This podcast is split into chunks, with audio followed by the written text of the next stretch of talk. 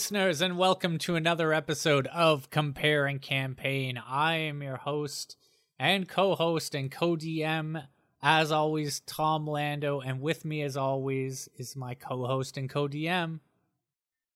McGill. Really gotta say GM because it's more, it's a more pan system role playing game podcast than that. This podcast. DM, GM, HM, MM?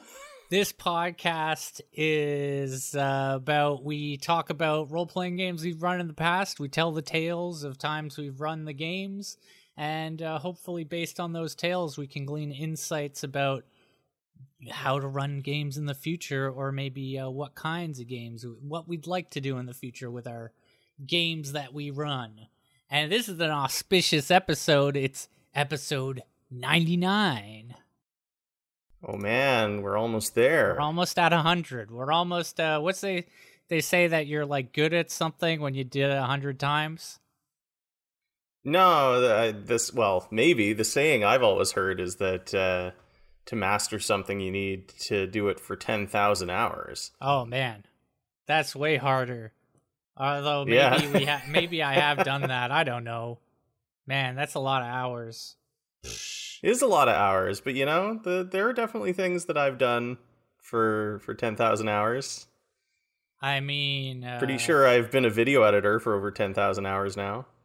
uh, I don't know. I don't know if I Painting models. I bet you've painted models for over 10,000 hours. I doubt it because I've only got like like like I've got hundreds of hours logged in like Fallout 4 and Steam, which is a game that I've got some pretty major complaints about.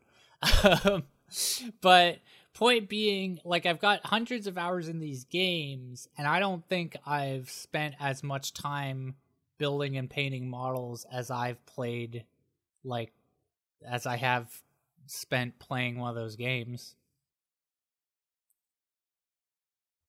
Maybe that's just maybe maybe my perception's off. Maybe I Well, you know, I'm do- look here. I um, I did the math, and ten thousand hours is 416 and a half days. So that's like it's like just over a year, really. Uh, but obviously not taking into account sleep. I So you got to figure that if you did something like like as a job, like 8 hours a day for what? Maybe 3 years, you get your 10,000 hours yes, about that? uh, I worked at KFC. Um, I uh well, there you go. You've mastered KFC. I I back when back when it was whatever it was back then, it's probably changed a whole bunch. You go in there now, it's like a whole different place. The very same location. They changed it up, renovated it. Um I've uh I've spent I feel like I've spent that amount of time screenwriting, but that doesn't mean that I mastered screenwriting that's a tough one because it's like you can invest all the time, but you but don't I know if you're any guarantee that you are better at screenwriting than than most people. Here, here's a guy who broke it down. He says that uh, if you spend ten years practicing something for four hours a day, you get your full ten thousand hours. And uh, I mean that's a lot, but I can now safely say, like, yeah, I've been a video editor since uh, 2010, and I mean I edited my own videos unprofessionally before that even. So there, I've definitely got my ten thousand hours in that. Man, this is like putting things into some sort of weird, depressing perspective for me because, like, I don't know. I just recently uh, read uh, "Man's Search for Meaning" by Viktor E. Frankl. You ever you familiar with that one? No, It's, uh, it's by a guy who got out of the concentration camps and uh, d- developed this whole uh, therapy, school of therapy, uh, logotherapy. But it's a you know, it's like it's it's half about his therapeutic theories, and the first half is about his experiences and observations based on his experience in the concentration camps. And obviously, it's a it's a heavy read, um, but you know, it's a it's a thinker, you know. Um, I I don't know. It's uh just like thinking about man's search for meaning and thinking about doing things for like four hours a day for ten years. Man, I don't want to do any of that stuff. Wanna... But Tom, I bet I know something that you've got your 10,000 uh, 10, hours in. Running role playing games? Hell yeah, you must. Yeah, you've been doing this a long I've time. Certainly, in one in in one sense or another. I've even done yeah because I've done role playing games in ways that other people haven't. Like I've got published adventures and whatnot. Exactly. Oh man. And you know, thinking on it, considering I started playing RPGs when I was in grade six, and then I started DMing them probably about 20 years ago now. I guess I probably got my 10,000 hours too. 10,000 hours with RPGs. You know what? Here here's a here's a, a resonant thought to try and tie things together. Is that in Man's Search for Meaning, uh, E. Frankl talks about how there is a, an, an unhealthy obsession uh, in our society, and it seems ever more prevalent uh, where we define a person's value based on their usefulness rather than assigning people the dignity of inherent value and whatnot. And from that perspective, uh, like like he says, like if you look at the world that way, that is exactly how you end up with the mentality that created like mass euthanasia and concentration camps. Like that's exactly the kind of like skewed thinking that created the Nazi regime. But the thing that like bugs me is like I can't help but feel that that obsession with like usefulness is still such a thing that like to to put it in like a clear example is like I may have done all that time doing Dungeons and Dragons. I may even have a published thing, but I still feel like that's like it wasn't a like I, I am made to feel like that was not a good use of my time you know? Even though i got this podcast i've been doing so long it's like on the one hand i want to feel like we do a hundred episodes of this that's gotta mean something. But at the same time it's like the world has a way of just like getting down on you like taking your trying to take your meaning from you. What do you think? Uh we're well, we're getting pretty philosophical, but uh, I mean, I agree with what you're saying. It's sort of the same as how, like, when people ask you, when you meet someone, one of the first questions is like, "So, what do you do for work?" You know, it's like the but it should our be ability what you to do for fun. Yeah, it, it, but it is like uh, our ability to. that's where you're going with that. No, I, I I'm just I'm trying to articulate a similar thought to what you were having, where it's sort of like your your job, your your contribution to capitalism is something that should be a defining factor. And yeah. you're right, you know, what you said though, you should ask like what what do you do for fun? What are your hobbies and interests? What do you do for work? Like, I don't know, man.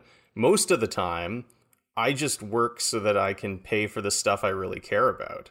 It's it's less so about you know it'd be great if I had uh, a job that I truly enjoyed all the time and it didn't feel like work. But uh, most of the time, sort of you know, what do you do for work? Well, what does that matter? What does my work fund? That's the stuff that matters. Yeah, I think I think that's like really hits on it is the idea that like you know we talk about like you were saying that you've done video edit- editing for 10,000 hours and in my head I'm like I haven't done anything useful like that. But like it's like it's like that useful, whole idea I of like contributing doesn't make me a lot of money. But at the same time it's like that whole idea of like contributing to capitalist society. It's like that what I was saying about like, man, I don't even want that. I don't even care. I don't I'm I whatever. I'll be a drain on society, what have you.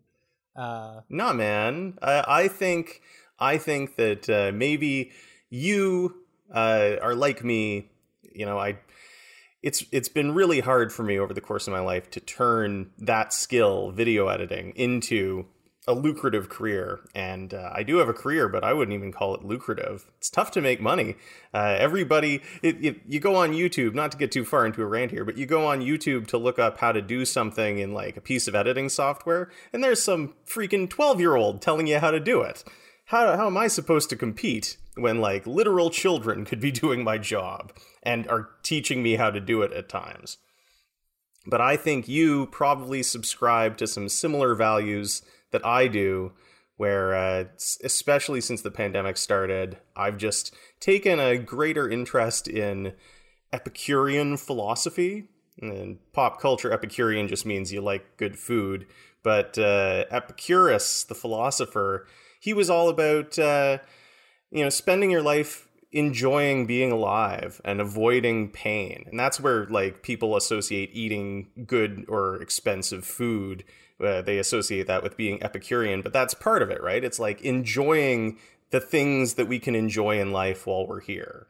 Epicurus also said that that line uh, about friends, avoiding pain is more what resonates with me because I'm just always hiding in case life attacks. Exactly, avoiding pain and avoiding fear are, are two of those, Never those ready for when pillars of Epicurus teaching. But another thing that he said that I firmly believe is that your friends are like one of the greatest riches that you can have. Having good friends. Oh, thanks, So- McGill.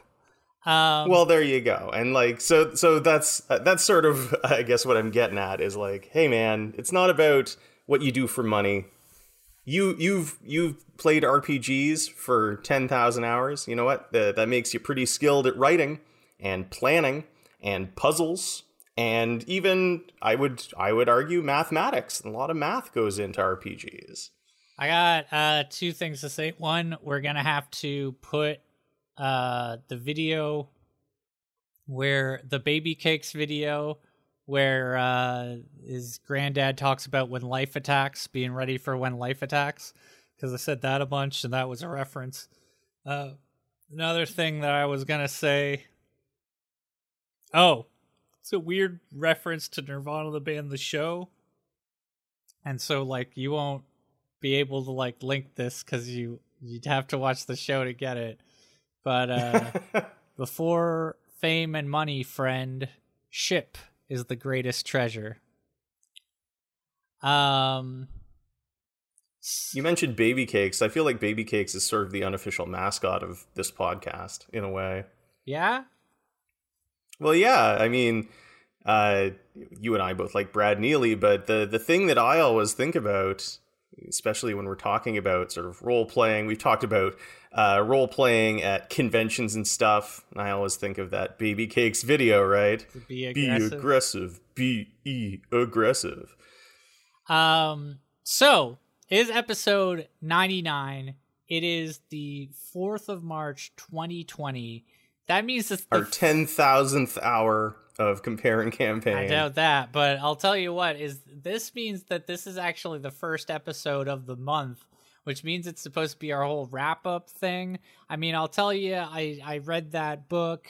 Um, I've been collecting legendaries in Borderlands 3, but the thing is, the thing is, I got so much to talk about in this one. I I don't want to take up too much time.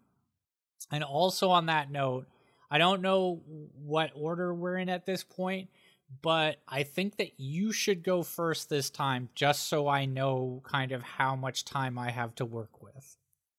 All right, that's fair. Uh, do you want me to mention anything I've been up to uh, lately? If you want to. February was a pretty short month, so I don't actually have. Uh, It is one of the shorter all- months. yeah, I don't really have uh, all that much to to talk about as a result. But uh, one thing I'll talk about is this week with uh, our buddy Den, Vince Nitro himself, the composer of our theme song. He and I have been deliberately seeking out and watching uh, what we have labeled mindfuck movies. We are trying to blow our minds with cinema, and uh, and we've watched a, a number of them now, many of which have succeeded at blowing our minds. But I want to shout out two of them in particular, which we watched at the end of February. The first one is a movie called Big Meat Eater. And it's a Canadian film from 1982 that is about an alien butcher who uh, he he kills people and then alien the aliens bring those people back to life. It's also a musical and it gets very confused in the second half. So I couldn't really tell you exactly how the the story goes. I do know that there's a strange meat based element that is discovered called bolonium, that figures heavily into Yeah, at least one musical number. That's quality for a good uh, role playing game. Seeking out bolonium. The magical empire of the chicken plate. Hey, that's true. We're slowly, be- you know, the magical empire, the chicken, uh, the chicken plate. It's sort of prime for a fleshscape module. I feel like we've said this before. I feel like Yeah, I feel like we it. have. Oh my god, a hundred episodes. You know, I've been repeating myself more and more. I was editing when I was editing uh, last episode where we did a month roundup. I realized, as you had pointed out, I was just repeating all of my thoughts on Mortal Kombat, going on my usual Mortal Kombat tear once again after we'd talked about it on previous episodes. Um, but Reflections of Evil is the other mindfuck movie I want to name drop. Um, it's just it it is quite literally the insane ramblings of a homeless person put to film, and not an exaggeration because the writer, director, and star Damon Packard, uh, he always wanted to be a filmmaker. He made a number of short films and he had no money and so he was living in like tents and cars making his short films and then uh, a relative of his died and left him a big bunch of money. And so he put it into making this movie reflections of evil. And it is just like chaotic frenetic almost like channel surfing. Like and it's about he plays I was trying to remember where have I heard about this, but it's because you sent me that dangus trailer with all the running. Yes, that's right. I sent you the trailer to a more recent film from this guy, Damon Packard, the writer, director, star. And uh, that trailer was for Fatal Pulse, which All is right. just, it's, again, just totally insane. His movies defy description. Like, I have a hard time telling you what it's about. In Reflections of Evil, he plays a homeless, morbidly obese uh, watch salesman but uh, what happens next? All I know is that he winds up at Universal Studios and uh, a- real aliens attack him when he goes on the ET movie ride. Is he wearing a fat suit the whole time? Yeah, he is. and it also features a lot of running around the, the streets of LA, very similar to the trailer to Fatal Pulse. So anyway, if you want to if you love weird cinema and you want to have your mind blown, uh, check out Big Meat Eater or Reflections of Evil, both just total mind melter movies that I watched with our buddy Vince Nitro in February. Man, it's too bad because like I I think about like there have definitely been moments where, you know, I've seen a lot of things at Fantasia and stuff and I've had a lot of moments or I've definitely had at least one moment where I was like had a realization watching something or after watching something like, yeah, that's the weirdest fucking thing I've ever seen. Like and that's saying quite a bit. Um but I you know, it's all lost in all the nonsense, you know? I've seen so much insanity. I've seen so much of it. Um but yeah, let's uh let's let's just jump right into in, into your thing. Let's do it. into the verse. So uh last episode I I gave a lot of the setup for this one where the heroes after escaping from space prison, they had gone back to Ezra. They had uh sort of like what's the word? Like deking. They deked out a Reaver ship. They dodged out of the way to uh, cause it to crash into Niska's skyplex. So Niska was dead. They That was a little effectively ago, like wasn't it? Right. But uh, this is all sort of what, uh, each of these things kind of led into the next. So they they led to the death of Niska, sort of liberating Ezra. And so when they went back down to Ezra to meet with their their buddy Grant Peterson, there was a big celebration going on.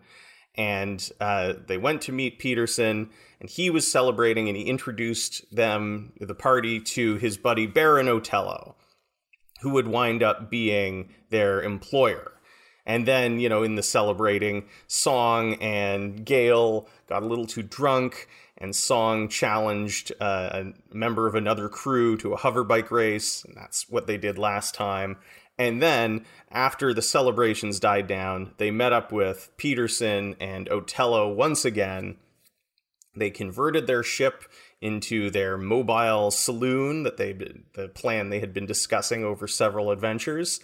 And their first job is with Baron Otello, who hired them to act as sort of like uh, delivery people for catering for an event. There's a big event happening at an Earth that was museum on the planet Osiris.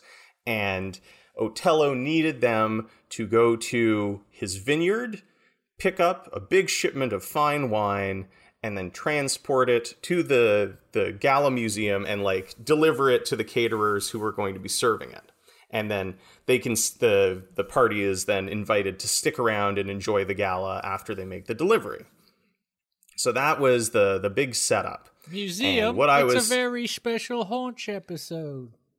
It is a very special haunch episode and something I had laid out for you, but the crew doesn't know this yet is this isn't just any old wine delivery. This is of course part of a smuggling operation, and hidden in the barrels of wine are packets of rare diamonds. Oh, but and not so, artifacts, rats. No, not artifacts. And the crew doesn't know this, of course. They they to to uh, give an air of plausible deniability, Baron Otello has completely omitted the part where they are going to be smuggling black market goods. They think they are just out to deliver some wine, and that's something that I really I really played up with them. Anytime, as you'll see, of course, things go go wrong. There are different parties and factions who want these diamonds, but anytime there was any kind of confrontation, I made sure to play up the idea to the players well, they want your wine, right? Like, really emphasize the wine part and try to uh, direct attention away from the idea that maybe there's something else inside the wine barrels. Because there is also wine. Um, so, uh, I believe I mentioned this last episode as well, but uh, the Alliance knows all about this smuggling operation. They don't know the finer details of it. They don't know, say, who the buyer is going to be for these diamonds, but they do know that from this little corner of the galaxy, diamonds are being smuggled into the core uh, under the guise of casks of fine wine. And so oh, the alliance man, they got that got... critical detail. um, the alliance has got eyes on this whole thing Players have no idea about that. But also, the Tongs have found out about it. How the Tongs found out about it, I never bothered to make clear. Maybe they maybe there's like a mole in the alliance or they're they're paying someone off for information. Mole in the vineyard. The Tongs Yeah, someone in the vineyard as well. Um, but the Tongs also know about the smuggling operation. And so the whole setup that I'm sort of t- I was tossing my players into was this idea where they've got something that three different factions want. The buyer, the alliance, and the tongs all want what they've got. They don't know what the heroes don't know what they've got. And it's all going to sort of come to a head at a gala. And, you know, galas and banquets and parties and things like that, I find are always really good places for drama because there's kind of like a an unspoken agreement that you're not supposed to disrupt the party, especially when the heroes are like working for the person whose party it is. So it's one of those well, things. Well, it's like, it's people... like a security thing. It's like yeah, you want to make sure that even if you do something like if if you're up to something you need to have the party occupied because it's so much more evident if you're up to something and you're in the middle of a party. Exactly. And there are bystanders everywhere. And I mean, you mentioned security. That's a whole other factor. No weapons allowed at this party, right? So that can lead the to terrible episode of that terrible season two of uh, True Detective, where the lady goes to a party, but she's like freaking out on drugs, but like everybody's just ignoring it, and it's like man, does this happen every time? It's just normal Yeah, at these parties. Ah, And then this again. Just like murder somebody. But yeah, like no weapons. Maybe someone's gonna smuggle a weapon in, and you know, one gun in a room where nobody else has a gun. Even that is enough to to really kick off a, a whole lot of action and drama. So th- that is the flow. That's sort of the the way the adventure is gonna go. So the party they pick up their wine, uh, pick up the shipment. They did. There was a lot of like sense motive, but they didn't pick up on anything shifty. Like the players are like, I want to, you know, this guy who's uh, in charge of the vineyard here and helping us load up our ship. Is there anything weird about him? They just didn't make their role. So nah, he seems on the level, and he's you know, fr- Otello has vouched for him, and Otello is a friend of Peterson's. Peterson has your best interests in mind, of course. Um, Haunch thinks then- that like this is his best shot at realizing his dreams and his his hope for the night more than anything is to get a lead on some sort of artifact that isn't hasn't been seized yet. Like like there's all this stuff behind the museum. He's like oh, i want to have something like this one day that i found. And like he need, he wants it's not the thing that he wants to get here. It's the trail that everybody else has been finding these things oh, he wants to get like information on where their dig is, or a treasure map, or something yeah like something that. like that Man, I mean, if if Haunch had in fact been in the campaign, I would absolutely have given him a treasure map. You know, like uh, like the 1999 version of the Mummy. There's- They've got that box with the the twisty thing. some guy at the and then- gala who's drink he's drowning in his sorrows because he's threw away all his investments in this failed operation. He's been chasing this thing, and Haunch is like, ah, it's the thing I was meant to get. Exactly. And all I have is this crummy old, you know, what's it? This weird rod, and it has rings that you can twist around it, but I don't know. It's never got, done anything for me. You might as well take it. And then it turns out to be like a code key or something. Um, players head towards the core, uh, towards the planet Osiris, and they are. They actually here's here's a question for you tom because uh, the way i was doing this they're being tailed by an alliance vessel a small one. They don't know this. How do you handle in your games uh, when you know like an ambush is coming up does the player notice it? Do you just go with like passive perception Um, I I tend I prefer to have the active perception if it's something like that. Um, do you do you roll it then?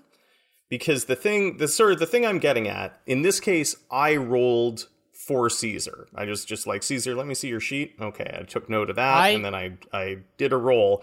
Um because you don't want the players to necessarily clue in that something's about to happen right? I I totally get that reasoning, but I think that part of it is like I have instilled in my games the sense that like perception rolls are asked for frequently enough that they don't assume what it could be because they, you know, there have been enough there's been enough variance there that, you know, they've been surprised at times. It's like, "Oh, that wasn't about an ambush, that was about someone rushing behind us who was going to give us something that we forgot or something you know So Um, so here's the follow up question though is uh so you ask for a perception roll and it's to see if they're about to be ambushed.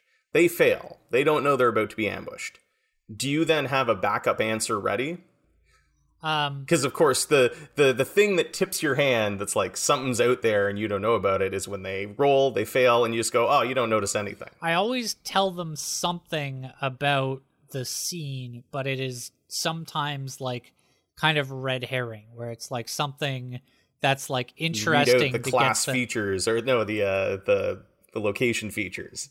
yeah well like it could be that or it could just be like you know some some little detail of like uh you know so we've been doing a lot of battle scenes that could be like oh um you notice like treads of an armored car and you realize that like the gunnery sergeant must be nearby.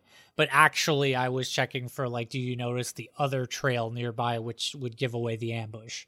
Um and like you know no matter like i i like to think that my answers always give them something like like often i will say that i like mention something trivial like this to kind of throw them off and then they like kind of seize on that as if it's important. Um, but luckily that just provides good like flavor moments because it's just them interfacing with what I said. Like if it's something about the trail, it's like, oh, um, like have we seen Morgar in the armored car yet, or would this be like have we not met up with him yet in the battle? Um, and I'm like, well, roll initiative because actually that's not what's important right now. Um, but also, uh, I tend to like like the sort of maxim that I tend to fall back on with this whole idea of like often doing perception checks is I I, I like to say it as like in the with the comparison of like a text based adventure. It's like you always want to do look first thing. The first command you want to hit in any area is look because you want to see what the key things are that your character can see and to me that's what the perception has that's what the perception check has become uh like i can bury stuff in the mechanics of the dice roll but like more than anything it's just like if you tell me you're doing the perception roll i'm going to list the things that are pertinent and otherwise you know you might get distracted you might not realize right. a thing these days, I actually tend to use passive perception for, you know, very case specific things like did they notice someone hiding in the tree? Uh, I'll use passive perception unless they're actively looking around, unless they're like, I want to look around, and then I'll get them to roll. Um, but in D20 Modern, they don't have passive perception. So I just made the roll for Caesar, and she didn't notice that there was an Alliance vessel sneakily coming along behind them on their tail. And so they headed inward towards the core, towards the planet Osiris, where the gala is being held. And it was at this point that I wanted to present the players with some choices. Namely, I wanted to have them come up against each of these factions who's tailing them. So they know somebody's you know, they know that the Tongs and the Alliance are after them for some reason. But uh, I also wanted to give them the opportunity to just sort of plan out how they're going to handle that. Do they try to cut a deal with the Alliance or the Tongs? Do they run away from, you know, when the Alliance cruiser shows up? I basically, this is, I, I don't know if I have a, a, you know I talk about those, those adventure genres, like a location based adventure. I don't know if I have a name for this one, but the the tension here is all about sort of picking a side or picking no sides and and finding yourself in the middle of those situations where the the conflict isn't even necessarily with you. Because at this point they have different identities. So it's it, while they are concerned that the alliance might catch them and realize they are fugitives uh, it's it it's more a case of just like they're being confronted with the alliance. Do they run? Do they fight? Do they try to talk their way out of it? Or do they even help the alliance in exchange for their own freedom. So, as they're getting close to Osiris, the alliance springs a trap. The ship that is following them makes itself known and hails them, and then up from the planet, they are already in in space. Uh, come two more alliance vessels, and they're being cornered by these these three ships.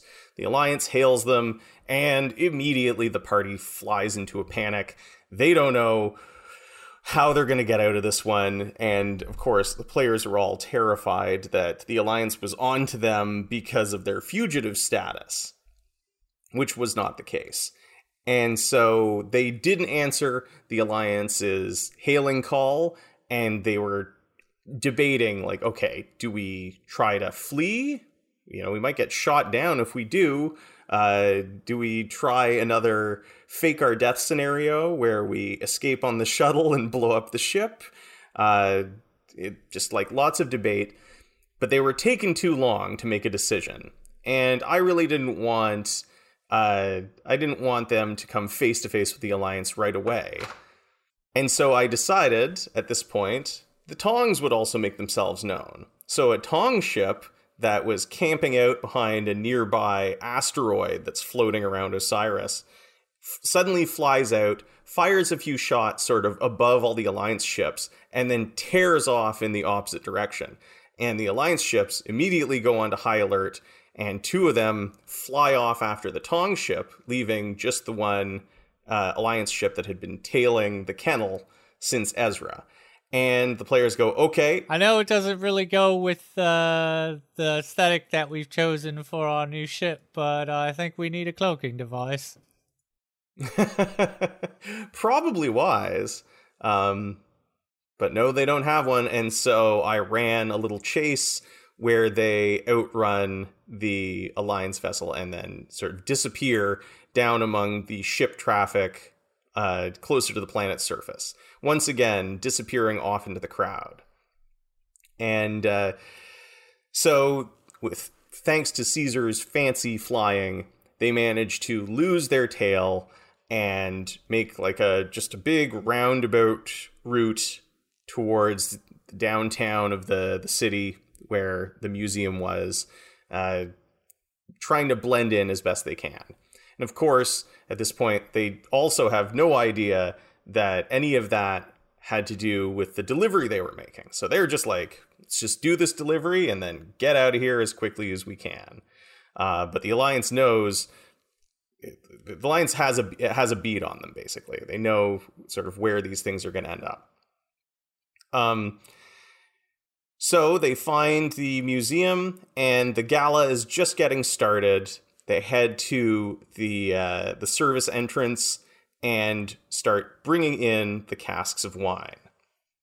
And once again, like they're they are unwittingly surrounded by different people who want what they have. So there are already some tongs at the party. They bring in the wine, they give it to the caterers, and then as soon as they're like about to head into the main area of the museum, and this is a, a two floor museum that I had a big map for. Uh, they are immediately confronted by three guys in black suits, three tongs, who just lay it out. They're like, well, you know, one of our ships seems to have helped you out of a sticky situation just before you entered the atmosphere. And we know that you are delivering wine on behalf of Baron Otello to this party. So, tell you what, in exchange for our help, why don't you show us where you left the wine? And the players are sort of nervous. They're not really sure what they want to do.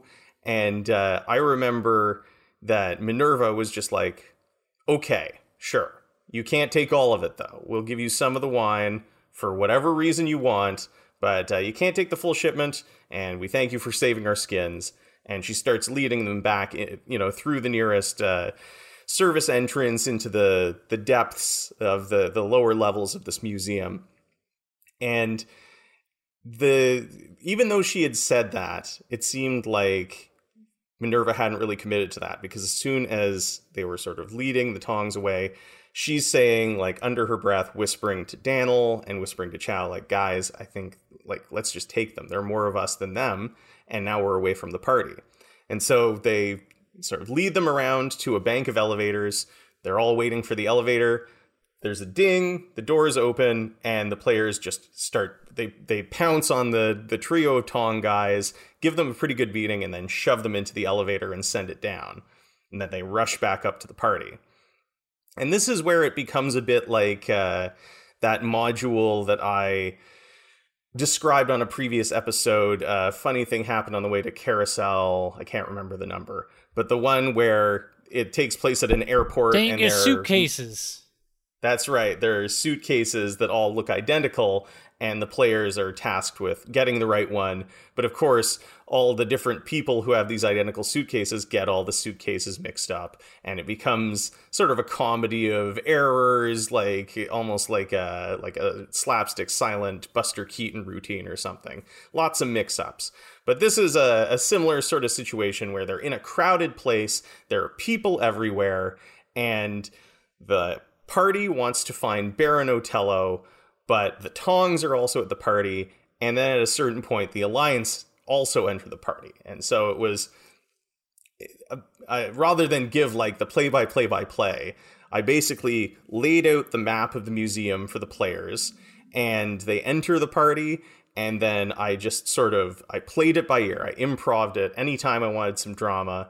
I was like, okay, so you head up the stairs to look at the exhibit on the second floor. Right at the top of the stairs, there are two Alliance guards. Oh, damn, they're probably here working security, right?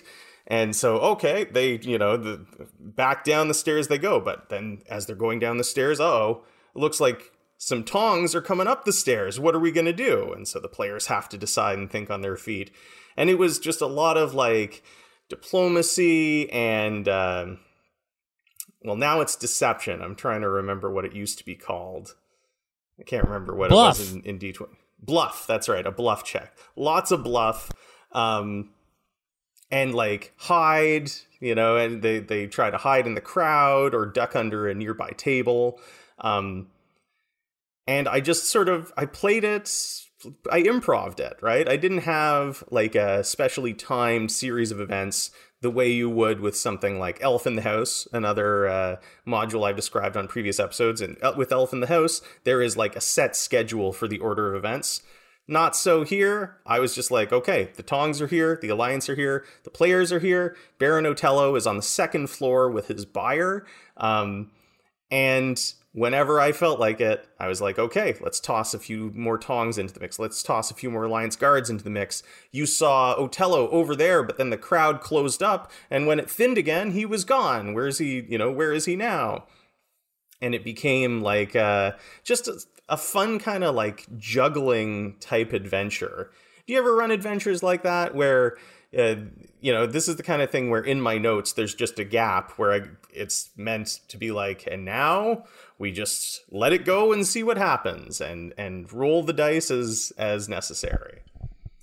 I mean, man, it's funny because I'm gonna I have run games like that, and I'm gonna talk about one tonight, but or today, but like I don't think I've run an MPOC game like that that okay. I can think of.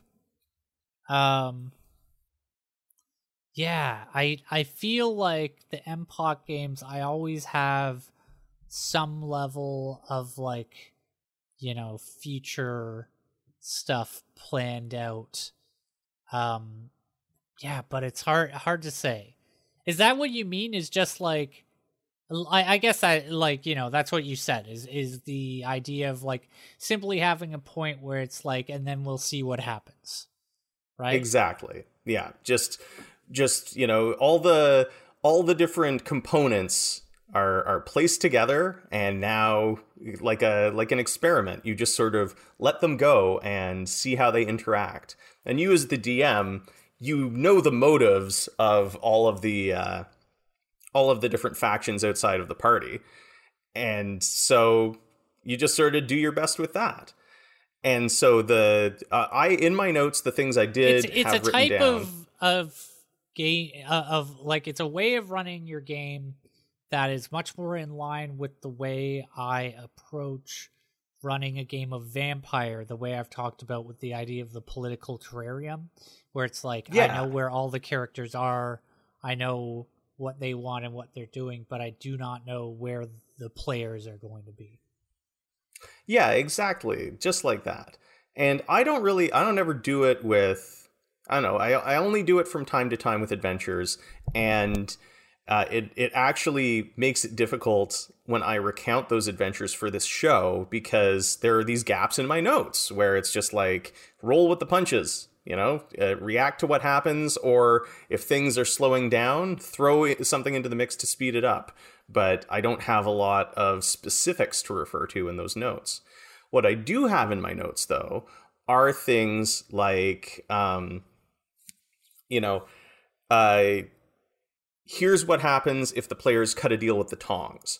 Here's what happens if a players cut the deal if the players cut the, uh, a deal with the alliance. Here's what happens if the players cut no deals whatsoever.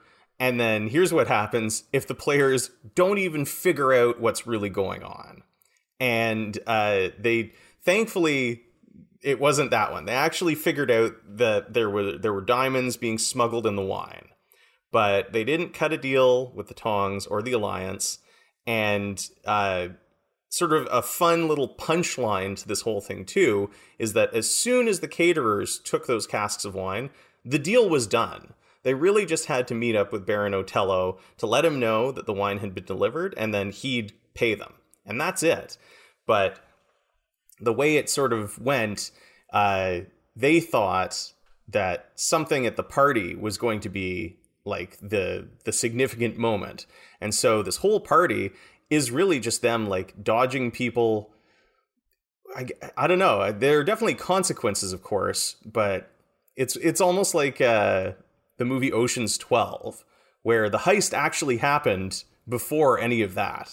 The the the payoff has already occurred, and so what ended up happening in the adventure was they spent the party ducking and dodging the Tongs and the Alliance. They met with Baron Otello and let him know that the delivery had been made. But then the uh, like a pallet with the casks of wine was wheeled it, like it for some reason it needed to actually go into sort of the main area where the gala was being held and so like out of a service entrance comes a guy pushing a hover pallet with all these casks of wine and the tongs jump on that guy and immediately start taking the wine and the alliance uh, operatives who are there immediately like start fighting with the tong so on the main floor of the museum, a fight does break out, but the players aren't in the middle of it. They just have to react. They sneak away. Uh, they help Baron Otello and like some of his other guests get out through a back a back exit, and again wind up in sort of the uh, the service tunnels around the museum meant for uh, for employees. And then the ultimate payoff to all of that is they escape they everybody sort of flees into the night and agrees to meet back on Ezra. They load up the kennel and they fly back to Ezra. And when they uh, reconvene with Baron Otello, he explains the, the whole thing about like as soon as you passed off that those casks to my caterers, they took the diamonds out of it. The deal was done. So the fight that broke out was really was just over casks of wine and you know it did another one of those little cutaway things where the few surviving tongs who made it out of the the crazy shootout they're flying away and one of them prizes open one of the casks of wine and pours it out and it's all just wine there ain't no, no diamonds. diamonds. in there that's right da da da da. so much for your big payout and uh, and something I should note here is uh, let me actually just confirm this in my notes but I'm pretty sure that, yes, this is where we went on break. I believe it was like a holiday break, but we took a few months off of the verse. And uh, I'd known this in advance that we were going to do it. And so I treated this one like sort of a season finale. And if you've watched Firefly, uh, Firefly's season finale doesn't have anything to do with the main story. It is just sort of a self-contained little caper. And so I was kind of evoking that with uh, with this adventure as well. Just wanted to have like a fun thing where there's some action, there's some suspense. Also, the players really enjoyed looking around the museum. I would give them some downtime uh, during the museum antics where they could like you know, I want to sort of blend into the crowd and look at this exhibit. And then I describe the exhibit and little bits of history that they were learning about. And uh, then at the end of this, I just sort of I played it up like a like a season finale, and it really did kind of feel like a season finale because they had achieved their long-standing goal of having their mobile saloon. Like the, this adventure ended with them like popping open the cargo bay doors and having a little party on Ezra in their new flying saloon. They'd escaped from prison. They did one last deal, and now it was time for a, a big break uh, the, se- the season finale. And so when are they getting renewed? Up, are they getting renewed for another season? That's right. They got more seasons than the actual uh, Firefly. And uh, you'll also note, in fact, that this is session twelve, so it isn't. It is even like uh, the length of a season of TV, twelve episodes. I don't know. seasons get pretty weird these days. Sometimes you get yeah, it's six, true. I mean, if eight. it was British TV, it would be three episodes for a season. Man, um, The Expanse only got six episodes for its last season. I didn't think it was very good. Yeah, I, I, and then you could also do one of those seasons where it's like you get a half a season, and then a year later you get the other half of a season. Oh. Why is that? All one season? I don't know. What's the difference? I don't know. Who makes these decisions? But uh, yeah, this was a, a season finale for the verse. And then next episode for episode 100, it'll be season two of the verse. What will happen then? Oh man, and the start of well, we'll see what I get done. McGill, Operation Hidden Track. I foreshadowed right, it last time. I foreshadowed it last time.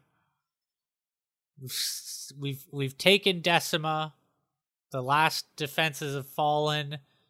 Catatonia, the kingdom, is probably the largest chunk of the Deathlands. This uh, kingdom that we've been invading. It's finally officially fallen with the fall of the death with with the fall of Decima.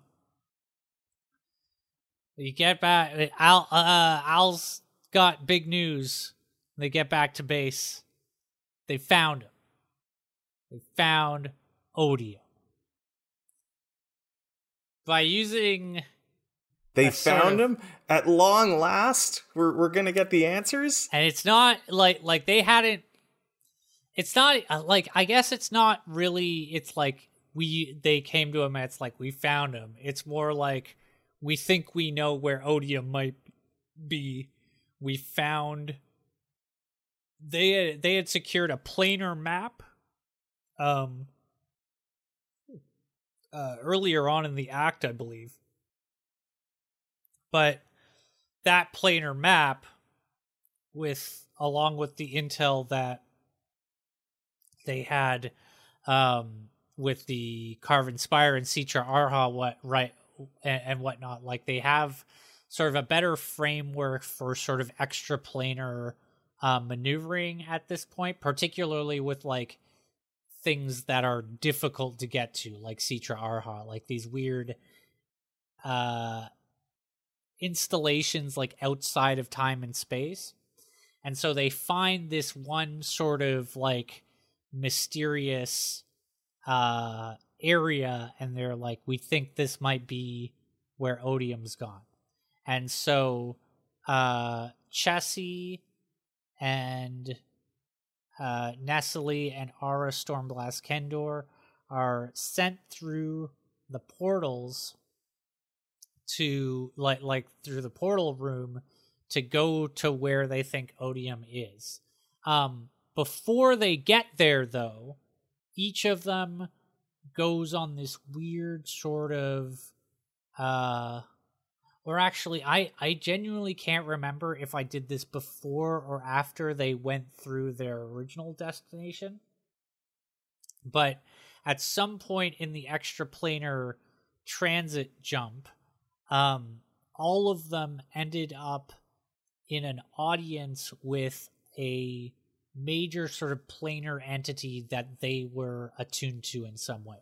So for Chessie, uh, Chessie was was sort of the odd uh, exception because Chessie ended up in an audience with Zoth, the Radiant Anarchy, who I've mentioned before. He doesn't come up a lot, but it's the idea of a sort of um, extra planar patron for the MPOC uh, that when when Empok's finest in the first campaign first went outside of reality and their uh, faces turned into big mouths and uh, everything got all weird. They had to climb a wall of text.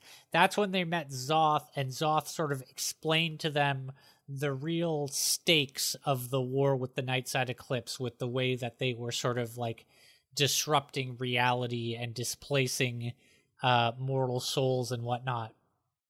And so Chessie, in her interplanar travel, ends up getting confronted by Zoth. And what Zoth off basically Zoth offered to sort of bestow a, another boon on Chessie, but on the condition that she had to sort of basically she had to give up her attunement to Skyfang, the cursed sword that she had attuned to. And the real thing that that made her make that decision. And i was truly uncertain what choice she was going to make in this. Um in the end she did decide to unattune from skyfang and the reason was that in her like sort of flightiness that its curse was causing she was thinking less of dax her goblin boyfriend and in realizing that she was beginning to become distracted from and forget her loved ones, she determined that it was the right thing to do to dispose of the uh, cursed sword, even though she liked it so much and it treated her so well. So, hard decision. That's that's Chessie.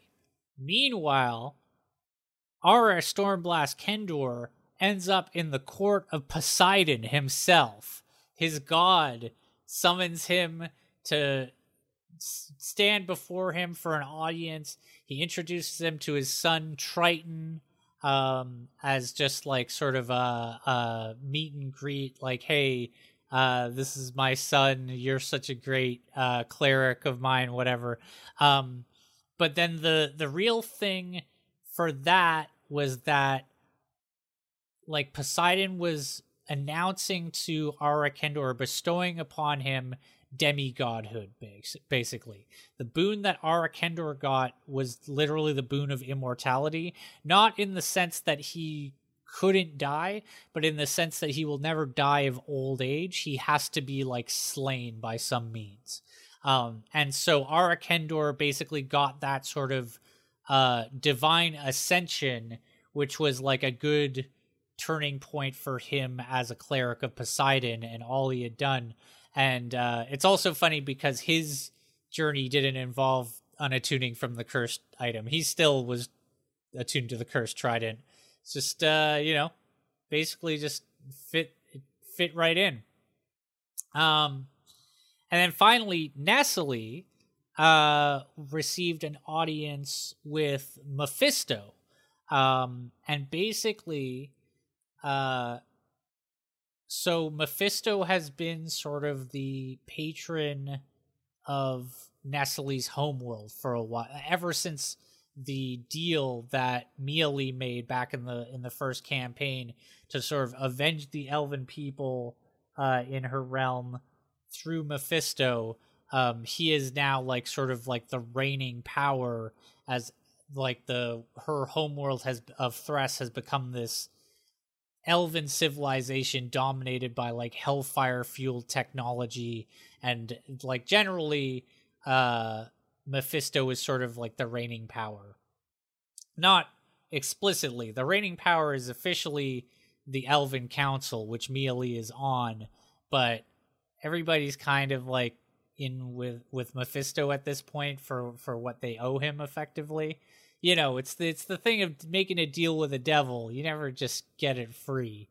Um, and to that end, uh, so Nestle had previously gotten the God Seed fragment, this bizarre uh, thing that sort of took hold of her mind, and she wanted to keep it for herself. And in the end, what she deter- what she decided to do with it was send it back to Thress and use it as a sort of um, elemental engine or generator to sort of uh basically to help like terraform parts of her world like so to to further enhance uh things in her homeworld of Thress she sent back the god seed fragment so that its power could be used to influence the natural world there. Um but in this sort of transit jump uh receives an audience with Mephisto where Mephisto basically asks to sort of have the power of the god seed fragment like turned over to him and in exchange for that he will give a sort of infernal blessing upon Nestle which gave her fire resistance uh sort of like um certain tiefling abilities like the ability to cast certain spells and whatnot um it was actually something that I think they introduced later is actual like uh different types of tiefling that are uh, uh, associated with different demon lords or uh, archdevils. But anyways, they basically there was this idea that um, Mephisto would like further become ingrained in the world of Thress uh, through this bargain that he made with Nestle, following the bargain that he had made with Mealy.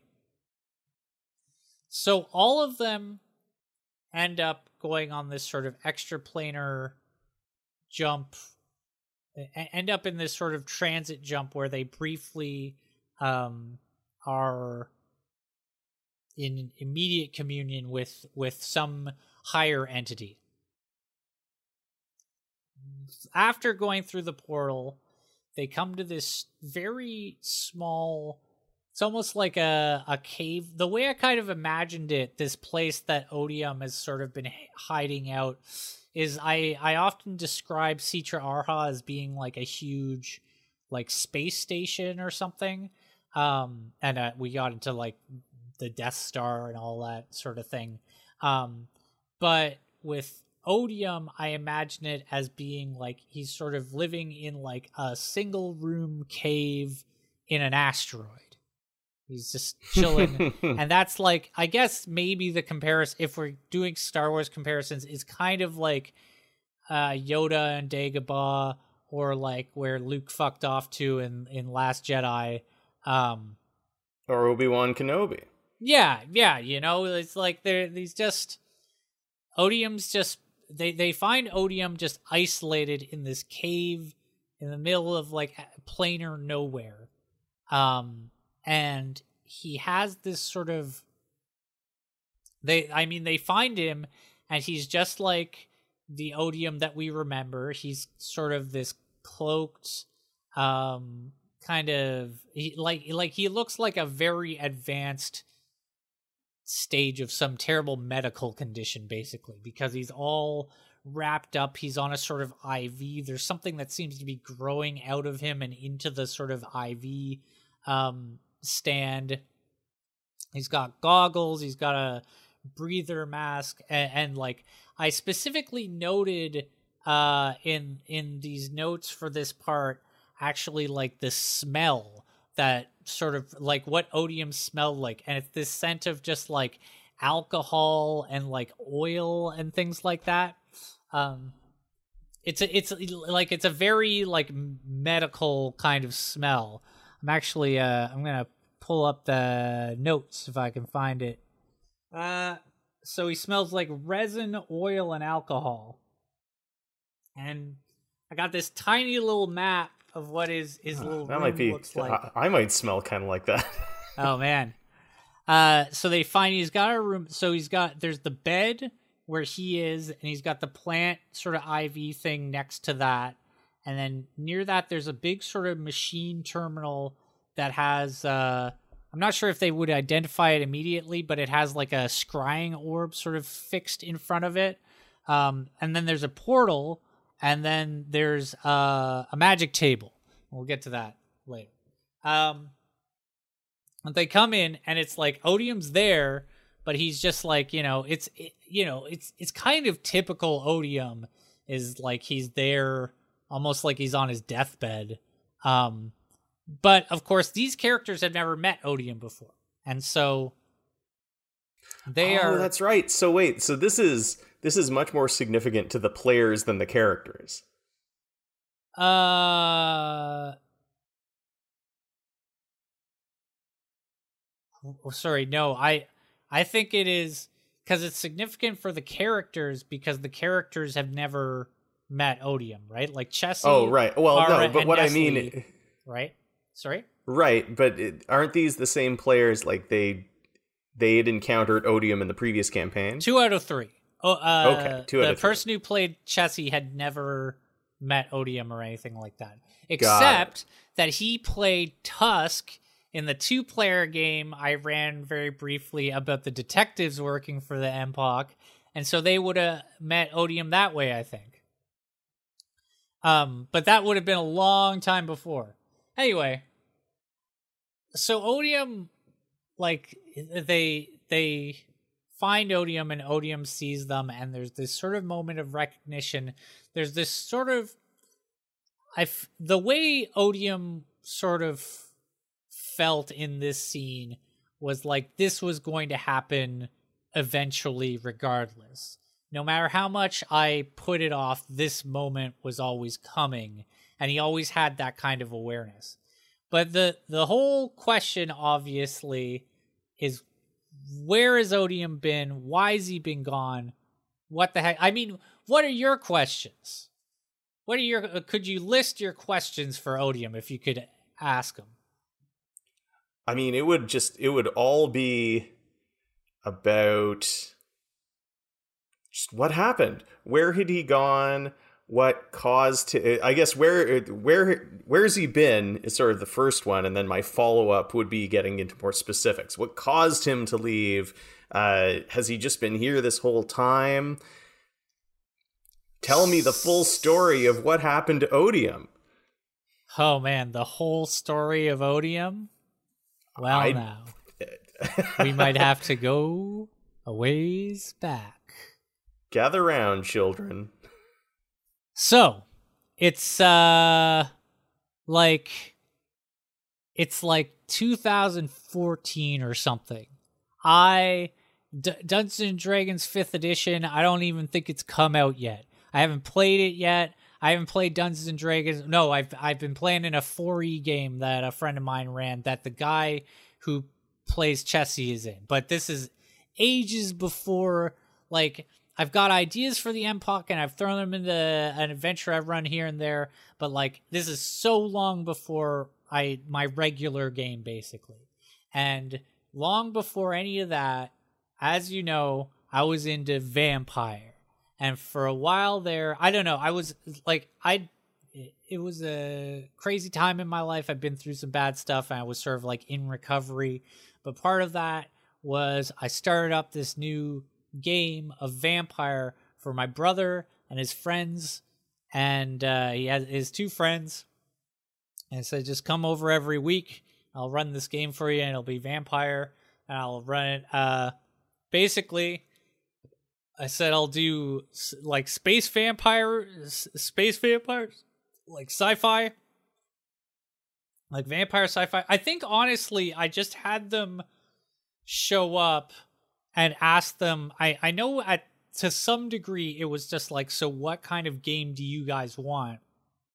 And when they gave me their answers, I remember coming pretty quickly to the determination that um basically it sounds like you guys want to play space vampirates and they were like hell yeah let's play space vampirates and i was like all right. And space vampirates is honestly like i don't know. It it was a it's funny because we were talking about like my whole rpg career in this episode and stuff and it's like i feel like space vampirates is like a real turning point where it's like the first of the like really good rpgs that i ran. Like where i really just like because like i think things sort of continued from space vampirates into my 5e games in a very like in a fairly direct way i would say I, I get where you're coming from. I would say that Minds of Metal and Wheels was my first like really good RPG campaign. It was And- also the first one that I played end to end. Not, you know, it, we've talked before about how some campaigns just kind of run out of steam and peter out, but uh, Minds of Metal and Wheels was the first campaign that I'd ever run that had a definitive conclusion. And and how long did that one run? You mean like in real time? I guess like yeah. over, yeah. Uh, I want to say like two years. like it, so so a fair number of sessions, eh? Like Yeah. So the thing is, Space Vampirates, um, it, I feel like it didn't take that many sessions. It was, I guess, without intending it, I feel like it ended up being kind of a mini series, certainly compared to the stuff that I run now. But like I said, it was also like sort of the first game of its kind for me. Um, anyways, the the point is is not so much about like so it was a vampire game um it was set in like a sci-fi future it's about these three vampires who have basically um managed to get themselves a ship and have taken off from the main uh jovian shipyards the uh, around jupiter and they've like they they've stolen their ship and they're like all right the freaking solar system is ours. We're vampires in space. We only got to worry about the sun when we're on a planet. Everything else is just the void, and we got a ship. And let's go. Let's go find our fortunes. So they go to Mars, and Mars. Uh, basically, they land on Mars, and first of all, they discover um, that recently the vampire community of Mars has been quite shaken up uh, because of a, a a a killing, a murder. Someone has died, and it's it's a big deal in vamp in the vampire society when one of them dies, especially if most people don't know what the deal was. Um, so they Is, end is up- Vampires of Mars a reference to something? I feel like I've heard that before. no, no. I've No? just uh, I just decided to set the first part of this space vampire it's on Mars. Um, looking it up, there is there's a a book called Vampires of Mars. and But so that's about it. like I had a, a sort of thing where um Mars is in a sort of state of like I I feel like if I say colonial development it gives a sense that it's like too far back in in terms of progress. This is like there are colonies on Mars and they are beginning to develop further basically. Do you know what I mean? Like sort of like second stage colonial development if that makes sense. It's like um you've Like got the like the original colonists landed and set up their colonies, and then then civilizations are branching out from those. You mean? yeah people are starting to like you know it, it the real thing is like it's the point at which real estate there starts to become actually valuable you know um it's Yeah. the, it's the jump between this is going to be really tough for you to live here and hey come live here it'll be great It's um, it's the it's the Wild West of Mars. And so in this community, like Vampire Society is doing pretty well. They've got sort of their fingers in the development of the planet. Um, they've got their own society sort of set up and policed. Um, and some of them have enough ties to like own ships and whatnot. But place has been shaken up by this this murder. And uh, the space vampirates show up just as this happens to be going on. And so they arrive to see all this going on. And they end up sort of getting basically just sort of drafted by the local sheriff, the vampire sheriff, um, to sort of assist him with the investigation. I think what it really was was like you have to do something to integrate into this community if you're going to be here. And so it was like, why don't you go help the sheriff? The sheriff's got a case, go help him out. And so they look into this murder case, and effectively, what it was was someone, uh, a, a vampire, had killed their sire, which is like the vampire that turned you into a vampire.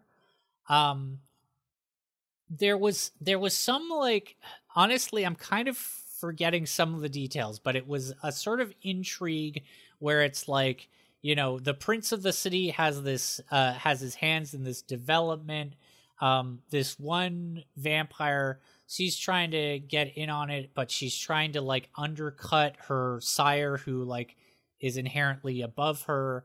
Um so she ends up taking out the sire but then also because of the sort of interest that he had already gotten involved in other parties were then like invested in his involvement in the development project.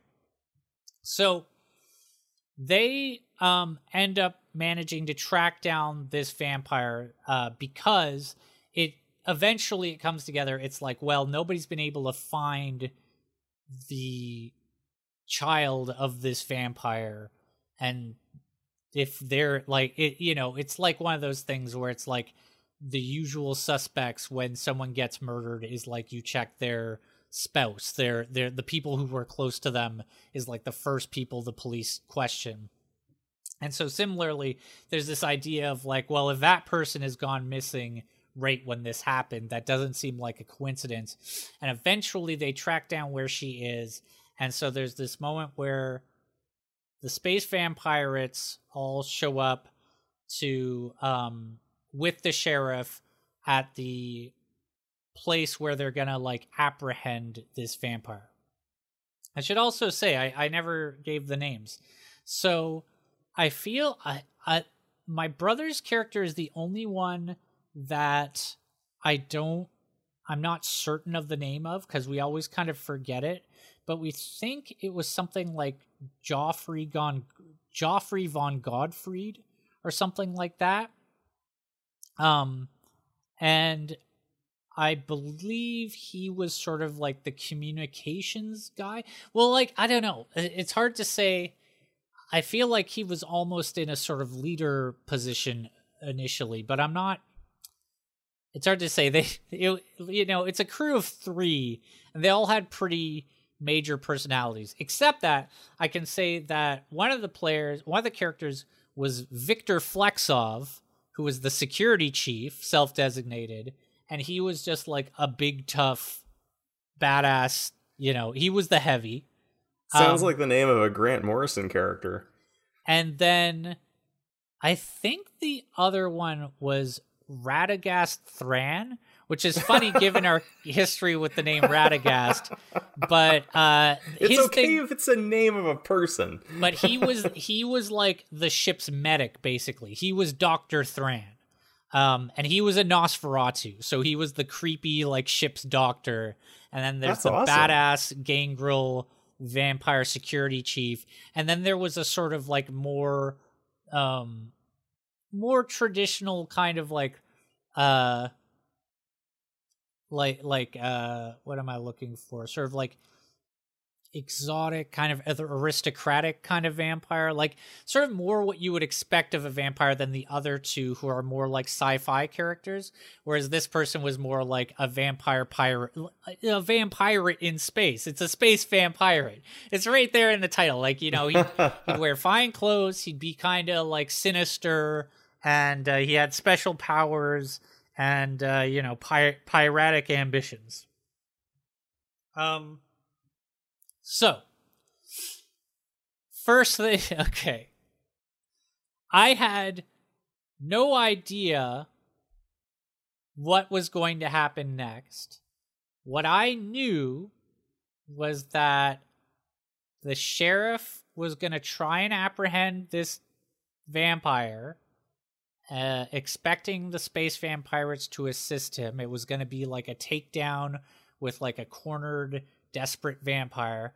And then while that was going on, someone was going to snipe that vampire, that desperate vampire, uh, with like maybe some sort of laser sniper or something. I don't, I don't remember that kind of detail, but like, you know, point is snipe the vampire and it's like, who the heck is that sniper? Who's, who's trying to cover this up?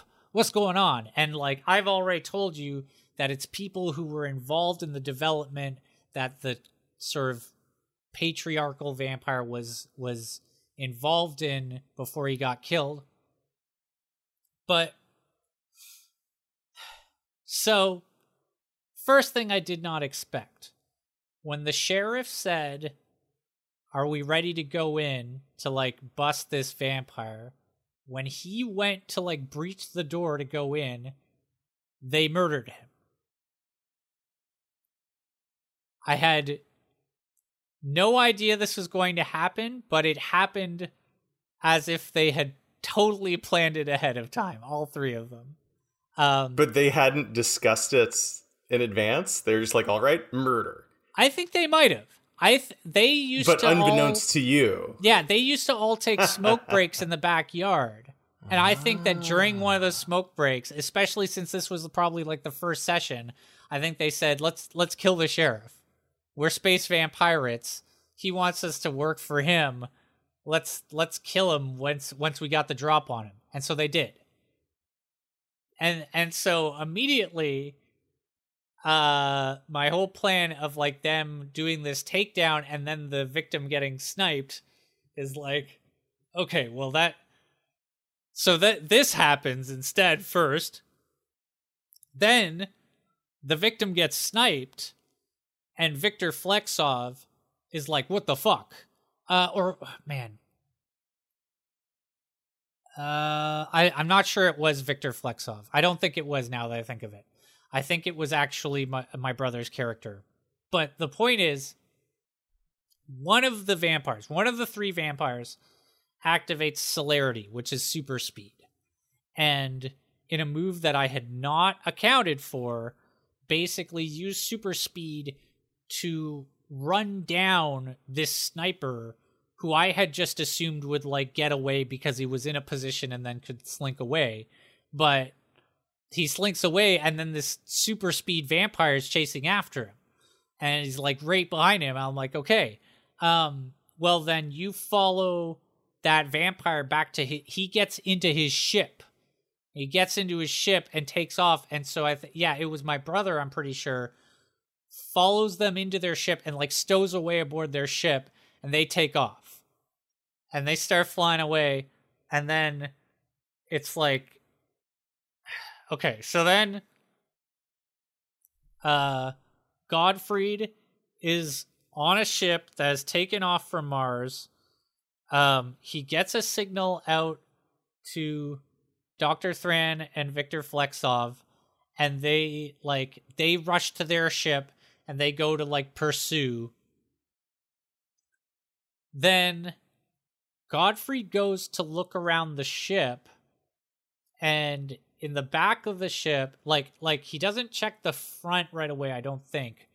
But in the back he like checks the cargo basically and in the back of the ship there's a very uh, like a very notable thing which is there's just this big sarcophagus if you know something about vampire, you know that that's that's bad mojo, man. That's like that's like oh shit, that's the freaking super ancient vampire that's going to eat all of us. That's the it's it's a big part of the vampire uh, bloodlines uh, video game is the the the dingled um, sarcophagus shows up and everybody wants it. Everybody's worried what's inside it. There's gonna be a big monster vampire.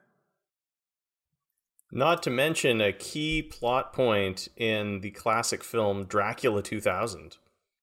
Oh.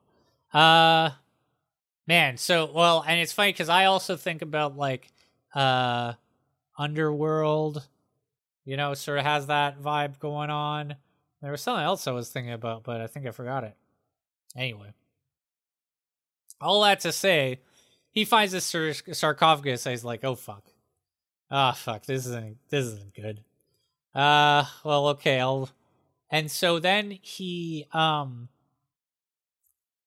he didn't like he, he didn't like bust in on the uh, uh on the like pilot's area right away, the bridge of the ship.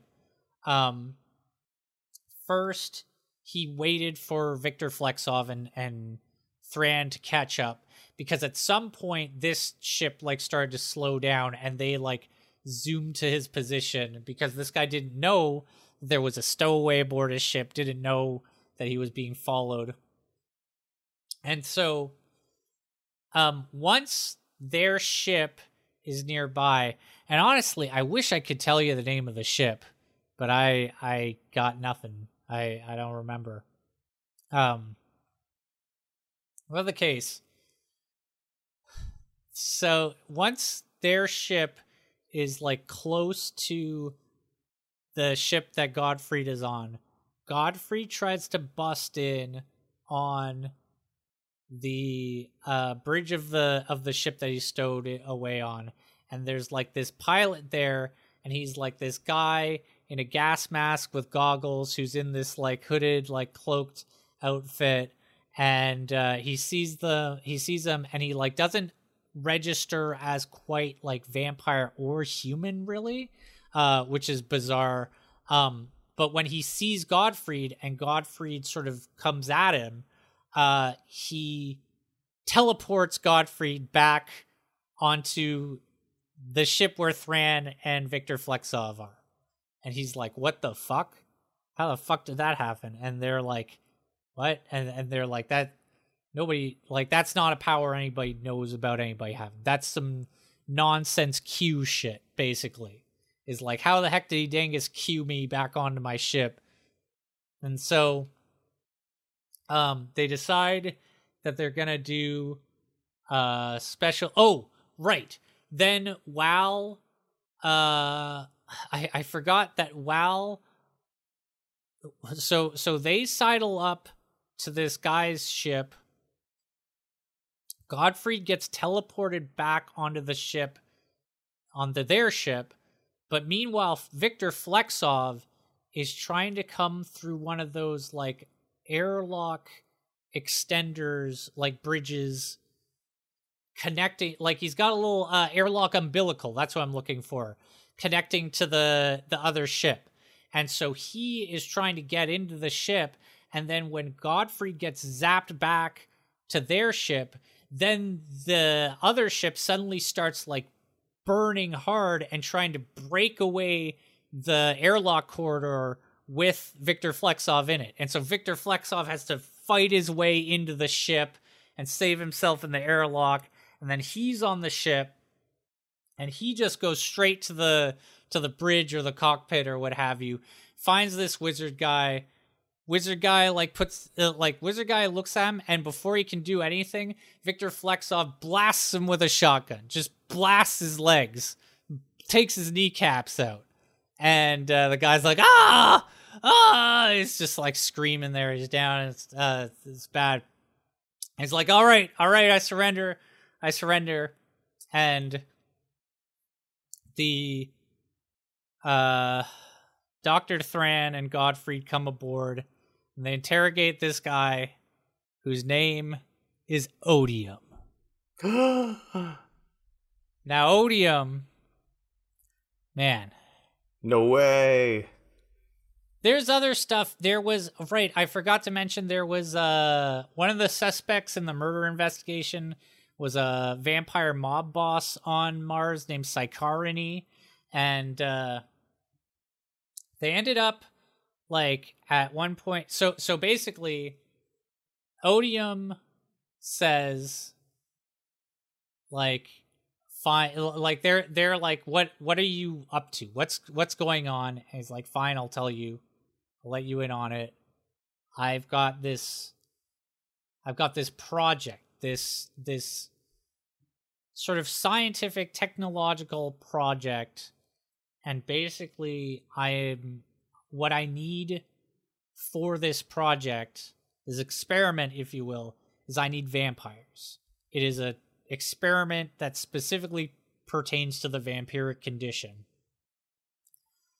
And they're like, okay, well, um, and, and and he's like, I can I can cut you in on it. Like I can get you in on this project, and I can basically give you work, and and I can make sure like you're well paid for it and stuff. And and they're like, okay, fine, we won't kill you if you let us in on this weird science thing that you've got going on and like we want to cut basically and then um they they go back to the plant they they went to back to mars for a little ep- episode uh where they did a bank robbery for Sycarny, and that helped them generate funds um and there there was some like little things like that but then the real thing and this is where i start my trend of uh taking things to the extreme in the second act because part one of Space Vampirates, very short part,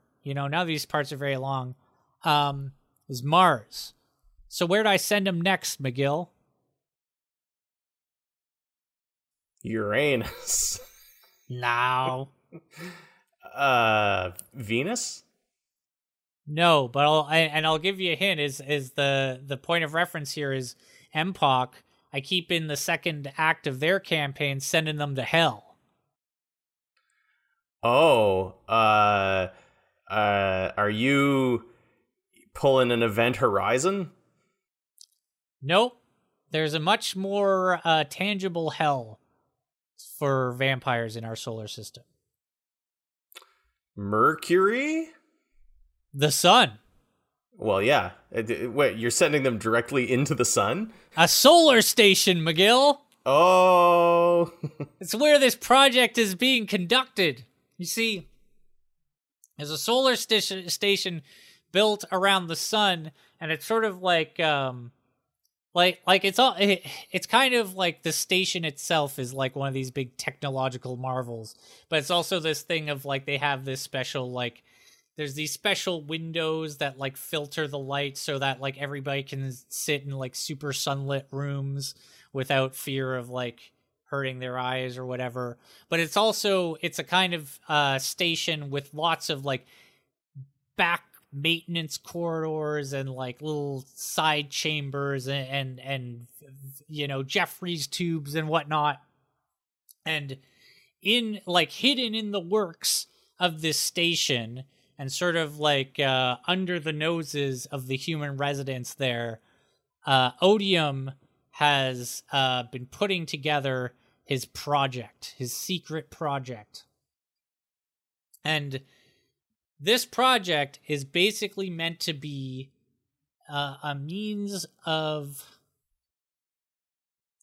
it's a kind of like technological transcendence or like evolution for the vampiric condition. Basically odium has this idea of taking uh vampirism and turning it into like a blood powered you know, um, you know, in Mass Effect. I know Mass Effect. Yes. You know the Reapers in Mass Effect. Yeah. His idea is basically to like create a vampire, like turn a vampire into a Reaper. Basically, is like take all the potential of like the the power of vampiric blood and everything, and then run it through a machine that can then sort of like moderate it through a system and create this sort of like immortal undead super machine being. That's that's the experiment that Odium is trying to conduct. And so obviously it's going to take a lot of power and where better to have a lot of power drawn directly into a super machine than at the solar station. If you can you know get the get your hands on the on the place and the resources.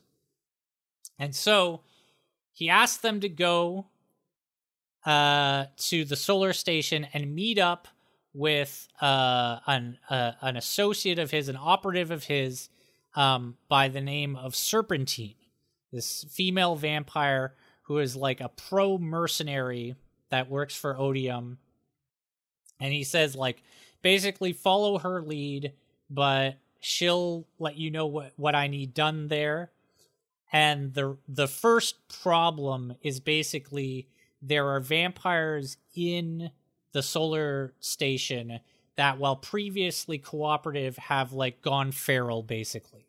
And so there are these feral vampires in the sort of like monorail system and like uh maintenance works of the solar station that need to be dealt with. The security st- situation on the solar station caused by them needs to be contained in order for them to get access to the project like they want. Um, they go there, and also uh, Thran befriends uh, a local sort of like um, shipport operator by the name of Caleb, kind of like a meek guy who he just sort of like uh, Thran just sort of like made made friends with him. Was like, hey, so like you must see a lot of stuff going on around here. Like, what have you? What what kind of stuff have you seen like on this station and like what kind of like what level are you in the in the hierarchy and what, what kind of like protocols and whatnot do you know basically having a guy on the inside in the in the in the docks for the solar station. Um there was a cool thing where i did like a, a tram riding uh battle in the with the feral vampires in the like you know the works of the solar station. But then the next big thing that I had not predicted at all happened is when the when uh so so it ended up being a few other uh agents of odium were on the station that like weren't feral and when they and the space vampirates and uh serpentine got access to the like Transcendence Project, basically. Serpentine immediately went to like sort of activate it and sort of like get she basically like got into the big metal throne and went to like you know ascend to like uh cyber lichdom basically right and the players see this and they first of all their reaction was sort of like wait, is that even part of the plan? Is he is she supposed to do that? And they're like, man, fuck that. If that, if anybody wants to have the superpowers, it should be us. Fuck this. We'll we'll take this chair. So they decide they're gonna turn on Serpentine in that moment. That's another thing I didn't like. The number of there's just like they keep doing these betrayal maneuvers and stuff that I just don't see coming. Um.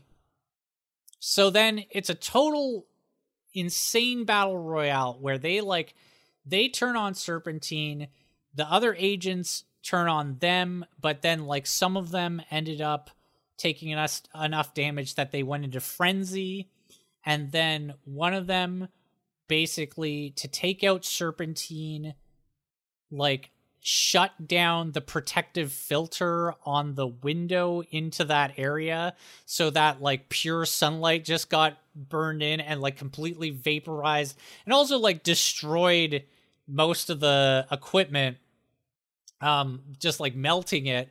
And then uh in that fight like so people are frenzying because of the sunlight. Serpentine gets vaporized. Um people are frenzying because of the uh because of just like the combat. Um godfried got killed. Final death. Uh it was either a vampire i think maybe a vampire drank him dry but then got va- like vaporized by the sun.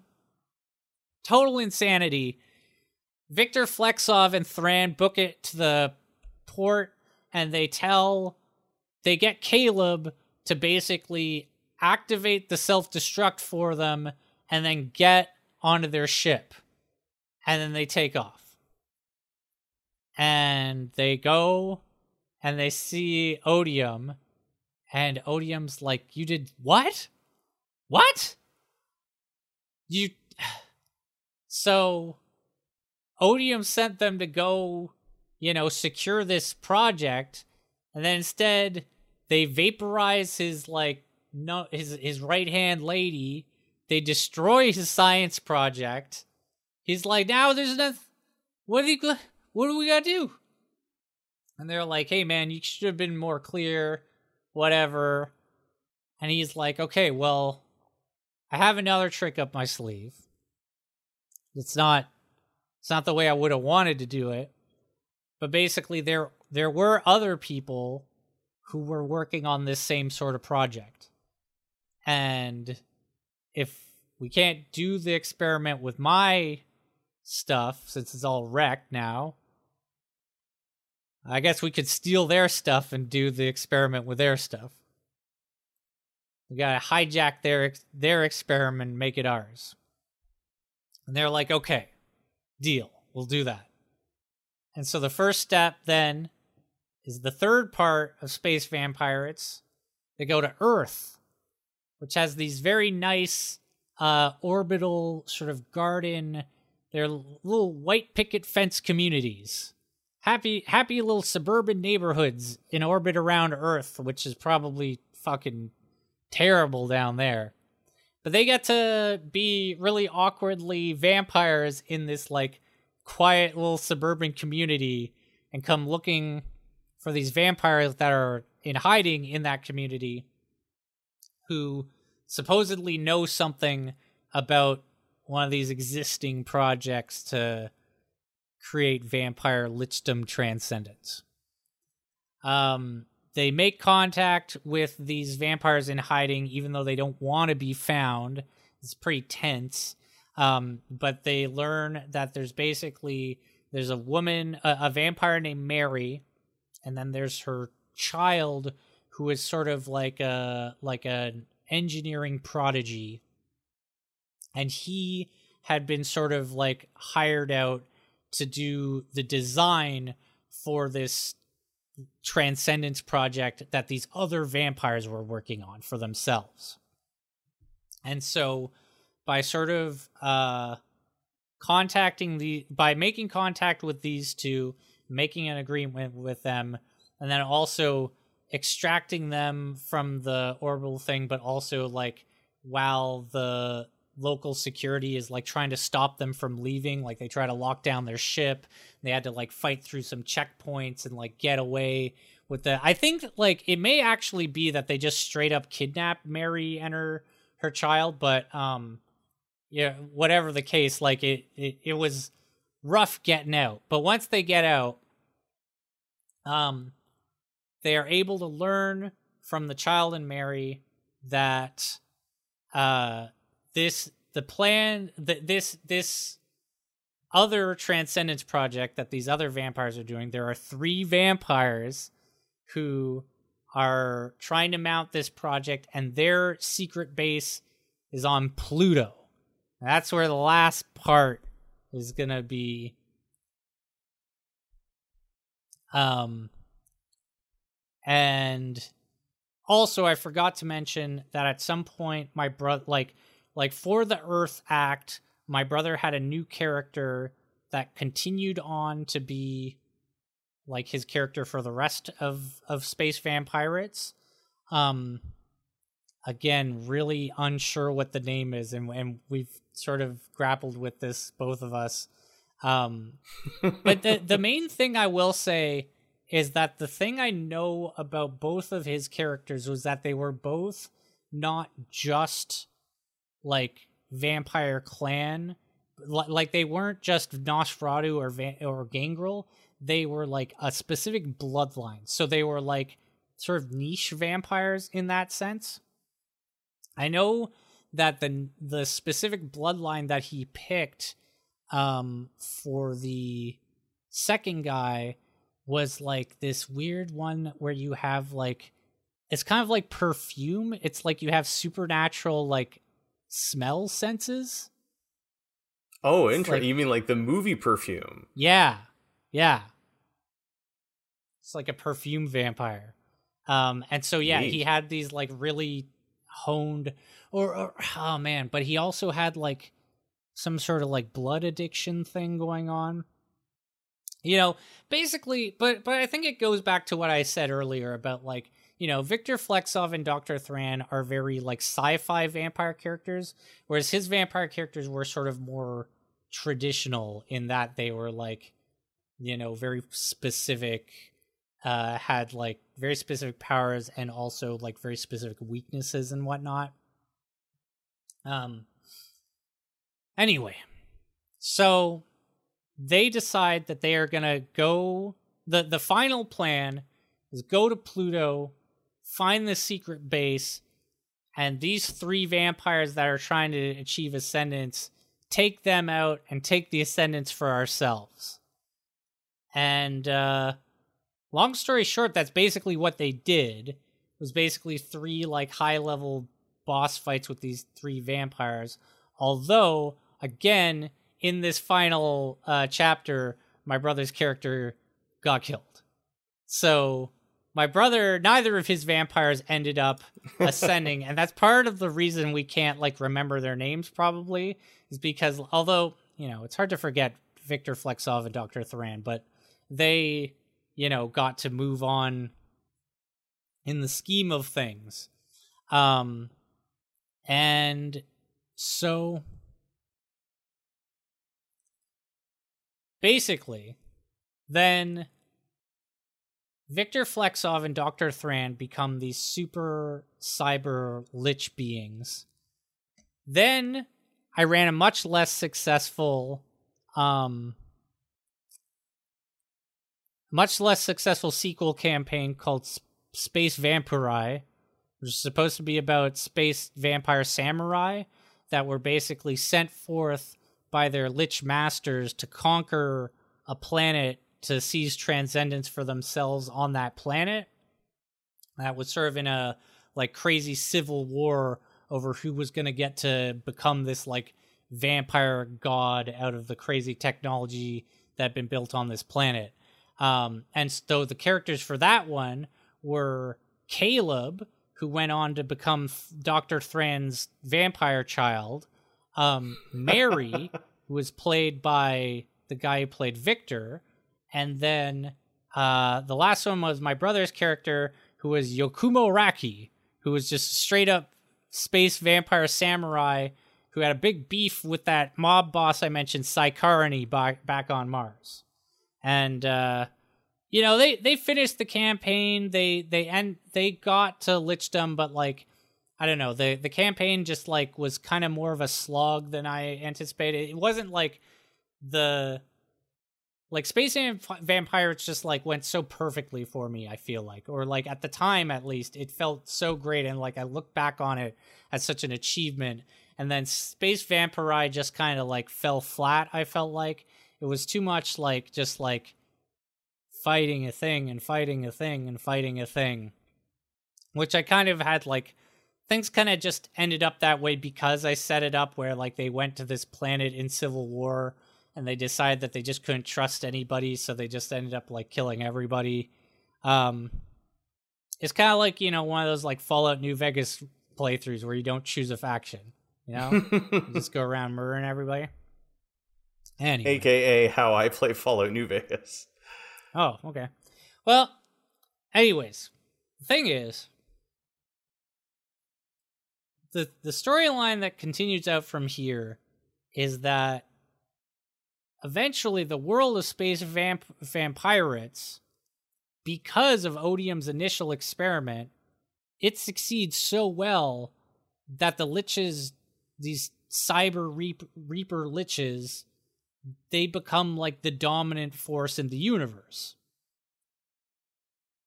Do you know what I'm getting at here, McGill? Uh there's a huge reveal that I'm laying on you right now about all the MPOC game and everything and Odium. They've literally all been vampires this whole time? No. Remember Odium wasn't a vampire. Right. Uh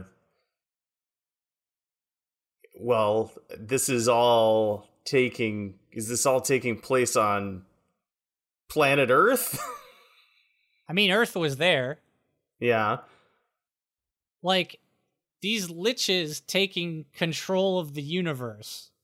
These these undead super cyber beings. What does that remind you of? I'm to be honest, Tom. I'm having a hard time thinking of it because this whole time I've been racking my brain trying to think of movies about space vampires. And so my brain is totally fixated on that. But cyber liches running the universe. I mean, I can tell you what it makes me think of, but I know it's not the thing you're thinking of at all. It makes me think of the movie Mad God that I watched uh, in January. Oh God, I watched that one. Um, okay, I'll, I'll tell you what it makes me think of: a world that a, a universe that became completely dominated by technologically advanced undead. That sounds like the Nightside Eclipse. Oh! McGill, Odium created the Nightside, Nightside Eclipse. Eclipse.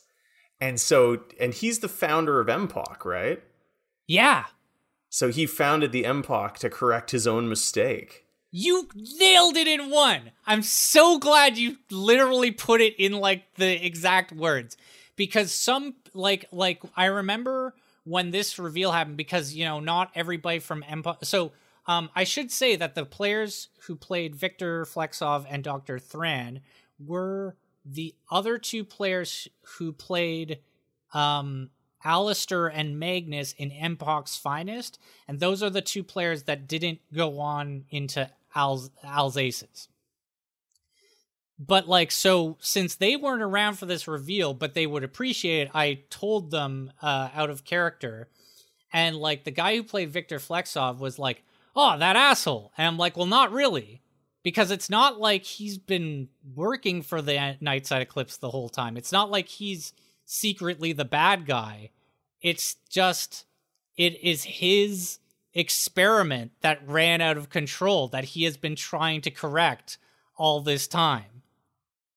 And it's funny because about the time that I did this reveal, season one of Westworld had just aired, and there were strong. I I I even got to use the music, uh, the Doctor Ford theme, and he has the whole speech Ah. about like any man whose mistakes take ten years to correct must be quite a man or whatever, and all that. It's like man, Odium is just trying to do the the right thing by starting the MPOC to contain the monster that he created. Cool. I like that, man. I really like the the space vampires, the entire space vampires storyline. That stuff's really neat.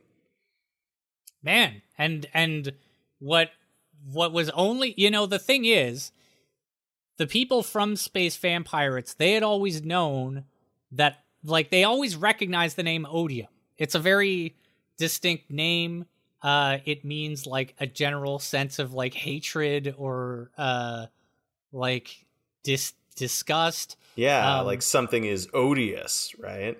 Yeah, uh, there's some fiction series uh, where there's a big evil god named Odium. Um, I mainly know it as the alternate title to a Polish role playing game, tactical role playing game called Gorky 17. That the alternate title was Odium, and I played a demo of it on a PC Gamer disc.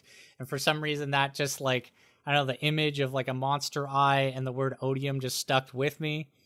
Anyway, um, and then like, man, then like, as I was running this game, I was listening to metal albums, and I found that a bunch of the metal albums I was listening to were on a YouTube channel that was called like Odium Nostrum or something. And I'm like, what the heck?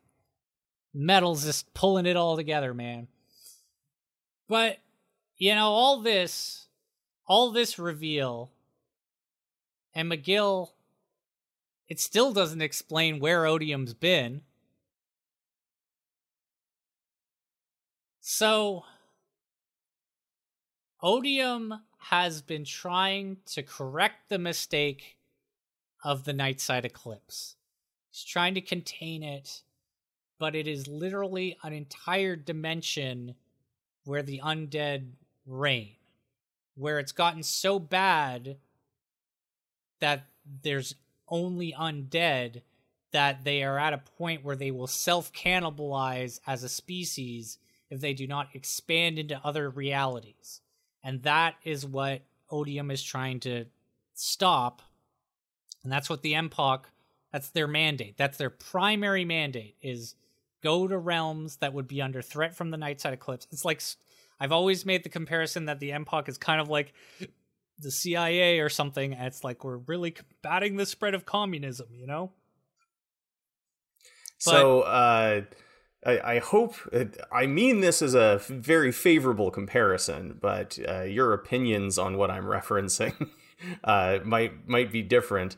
But uh, the way you're doing this, this uh, sort of branching realities or or creating, uh, you know, a, a multi-reality RPG universe involving Odium and the MPOC, uh, it kind of reminds me of like Dark Tower or the way Stephen King sort of ties all his stories together in a way. Whether or not you, you think he does it well is sort of neither here nor there, but obviously he's been quite successful in doing it. I can sort of see elements of that with like, uh, particularly with the weird stuff at the end of it.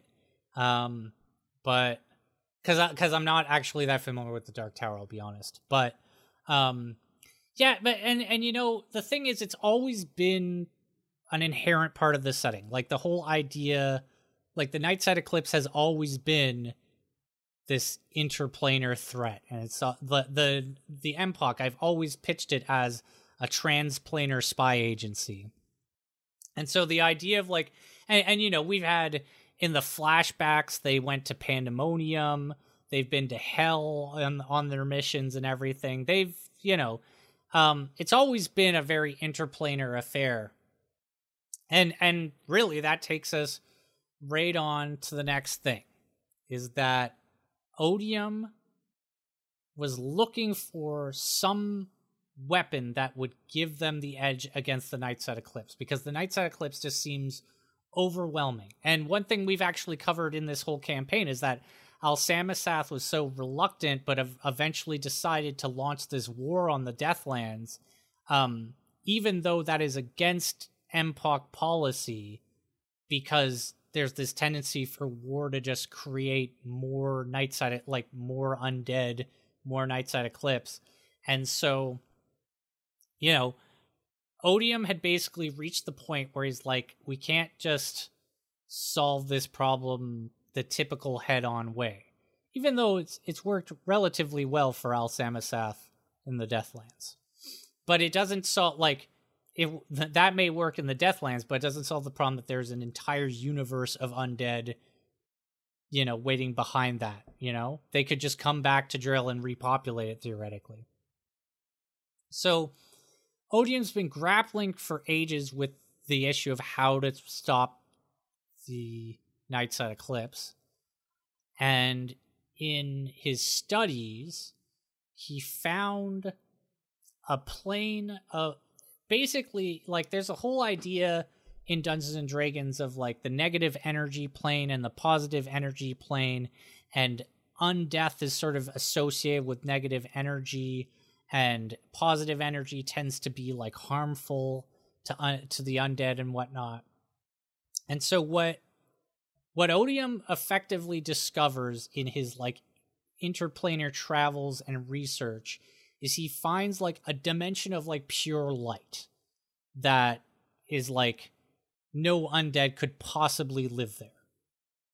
And he's like, hell yeah, let's go in and like find some, let's like get some sort of resource from there or something, or, or maybe like make a deal with the whatever entities are in power in that world and like that could be the turning point against the night side eclipse and so he's like, "All right, I'm I'm going in, I'm going to the light world.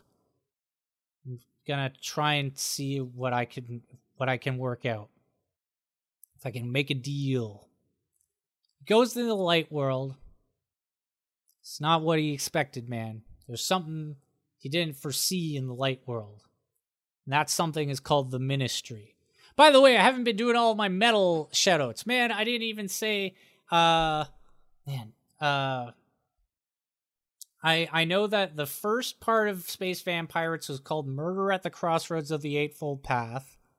Um and I know that the Pluto part was called Souls at Point Below Zero, which is a mix of Souls at Zero by Neurosis and the line from Dimmu Borgir about life's value being point below zero and it's also a play on you know Sub Zero. Um, then The Earth one was something about white picket fences. Uh, I think it was just called White Fence actually, because White Fence was the name of the suburb. Uh, and the Sun one I can't remember the name of. Anyways, uh, and then um, the thing I just said, Ministry. Man, Ministry is like the the industrial metal band, the industrial band, man. It's one of the ones, man. And they always gotta. I love Ministry, and Ministry is a big part of my like metal, you know, uh, uh, I don't know, uh, uh, development.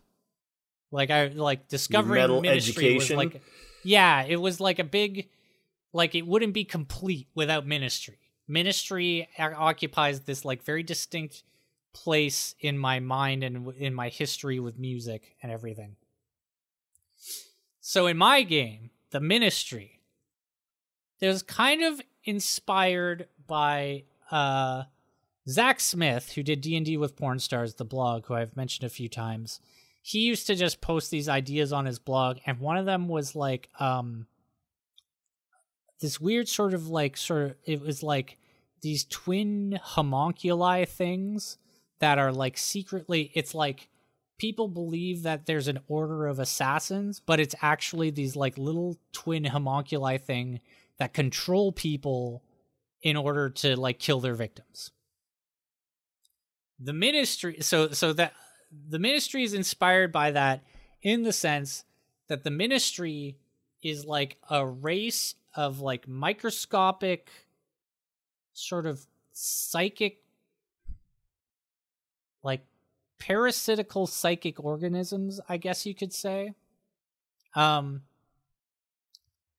you know it's funny i i only just recently sort of like put this together or or, or made this rec- realization but it's like it's probably the point that i should go on because it's definitely what I've been thinking of whenever I try to visualize the ministry.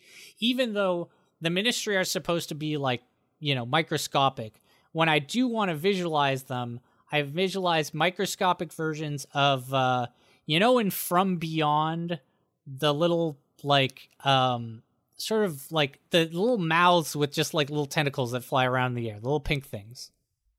One of them bites, yeah, bites they're guy. they're kind of like uh like lampreys. Yeah, that's what I was thinking, but like they don't anyway.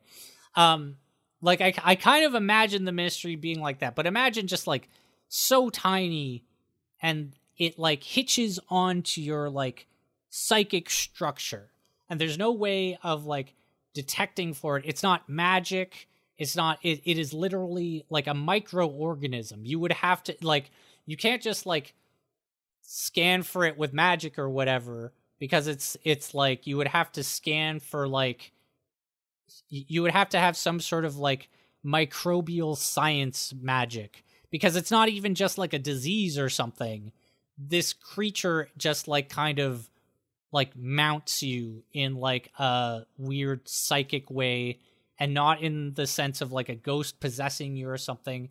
It gets into your mind and you don't know it's there. But once it is in your mind you are part of the ministry. You are a minister whether you realize it or not and it will influence your actions to carry out the agenda of the ministry. The agenda of the ministry is basically to um correct disruptions in reality now It's kind of like the uh, it's kind of like the time office, right? Yeah, uh, I've I've heard of a few like comparisons like that, but but yeah, they're uh, like, but with the key thing that like the time office like doesn't send agents, like they literally just assign you to the task. You suddenly begin working for the time office and you have no idea, um, because there's a little bug in your head that's making you make choices in accordance with what they want. Uh It'd be very effective if the time office did it. I'm just gonna say. Take a page from the ministry. Um this is a problem because perhaps no one is responsible for more disruptions in the natural reor- the natural order of reality than can you name them? Uh, the uh, Alsaces, More specifically, Odium, Odium. the guy who turned a whole Yeah. dimension into undead, and now that dimension is spreading out into other dimensions. That's like, like number one, the sort of thing that the Ministry is guarding against. And this guy rolls up into their home plane basically as like, "Hey, can I get some help?" And they're like, "With what?" And he's like, "Well, I did this." And they're like, "You did what?" And he's like, "Oh fuck." And he just like retreats from that dimension, but then he knows that the ministry like identifying how they work and what they are, he realizes he's he could have he could be a minister now. Even if he's not he could have like ministry parasites on him. And he if he goes back to Drail or the MPOC base or anything he might be bringing back a minister that then infiltrates the MPOC and the ministry is like basically inherently anti-odium and basically anti-MPOC um and there's there's more to that. Is basically uh he, here's the thing is why is odium so sick all the time? Was why is odium all decrepit you know? Um, Is it because there's some kind of decay that occurs when you jump between realities? Not quite that. Um, another uh, really cool theory. I just want to shout out the player who played Chessie.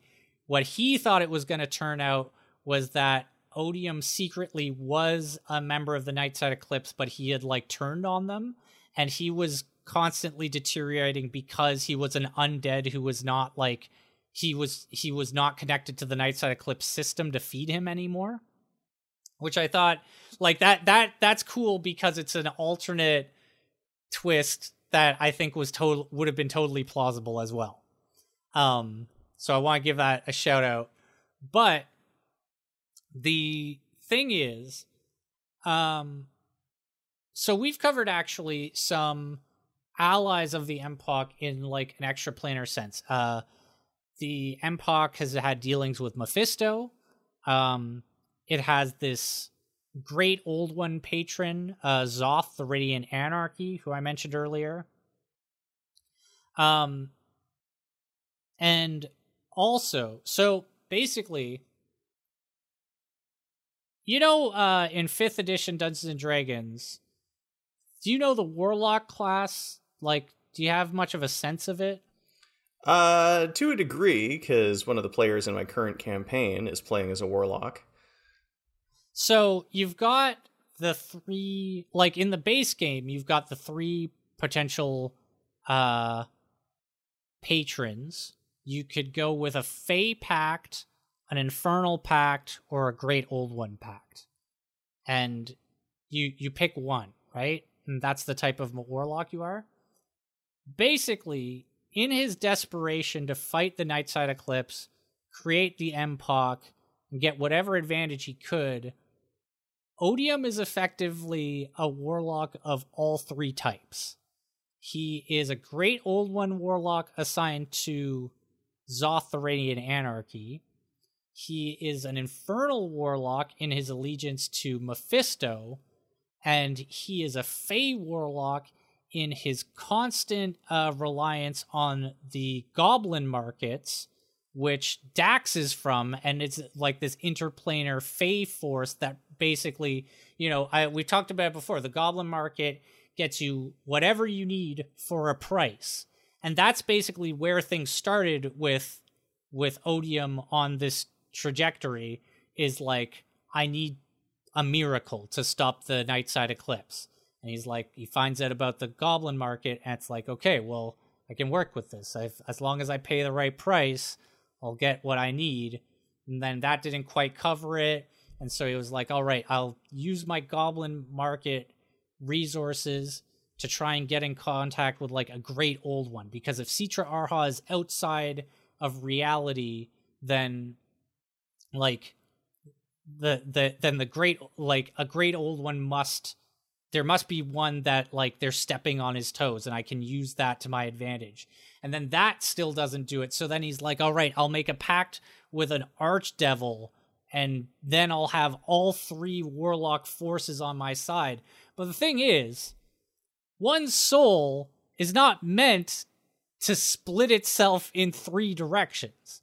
You're not supposed to play it it's like odium is basically like that thing that Bilbo says about uh, too much, too, not enough butter over too much bread, or uh, not enough toothpaste over too much tooth toothbrush or brush.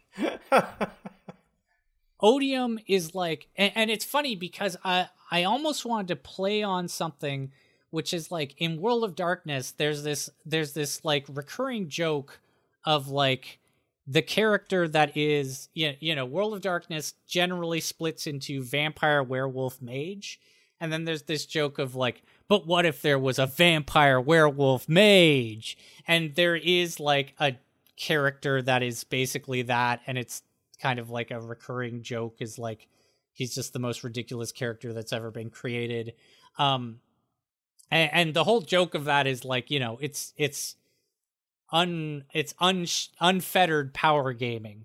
But what I what I wanted to really hone in on was this idea that Odium had tried he had tried to basically be everything and as a result he is spread so thin that he is like barely he's barely holding together as a mortal being because his soul is effectively continuously being pulled in three different directions. Um, and so that is also that also makes him like enemy number one of the ministry particularly because um the goblin market is also like kind of an inherent enemy of the ministry because of the way it constantly bends reality uh based on its transactions. So Odium went looking for something to turn the tide against the Nightside Eclipse and instead found something that, like, a force that would effectively be like, you've been playing loose, you've been playing it fast and loose too long. Now we're going to come and we're going to use whatever and whoever we can to correct your nonsense and uh, that's where he's. So he's been here ever since, and but that's the recognition is the realization that eventually someone was going to come looking for him, someone was going to find him, and now the question is. Does somebody in the party have a ministry? Ministry parasite? Oh. Is one of them a minister? Oh. Over the time that he's explained all of this, they could have been implanted, it could have happened the minute they got here. Or maybe none of them are ministers, but as soon as they go back to Drael, there's ministers in Drael now. The ministry, unless they stay here, unless this party stays here on this asteroid with Odium forever, which even Odium knows can't keep going like this. He now now they fill him in on what's going on in Drael, and he's like, "All right, well, we got to figure something out." but when you guys go back you are bringing like after that the floodgates are open. We don't know who's a minister and who isn't. That's cool. I like this uh who can you trust thing that you're you're adding in at this point. So that basically we find out where odium we find out what's the deal with odium but with it, we are revealed a whole new threat that is like significantly less tangible than the night side Eclipse.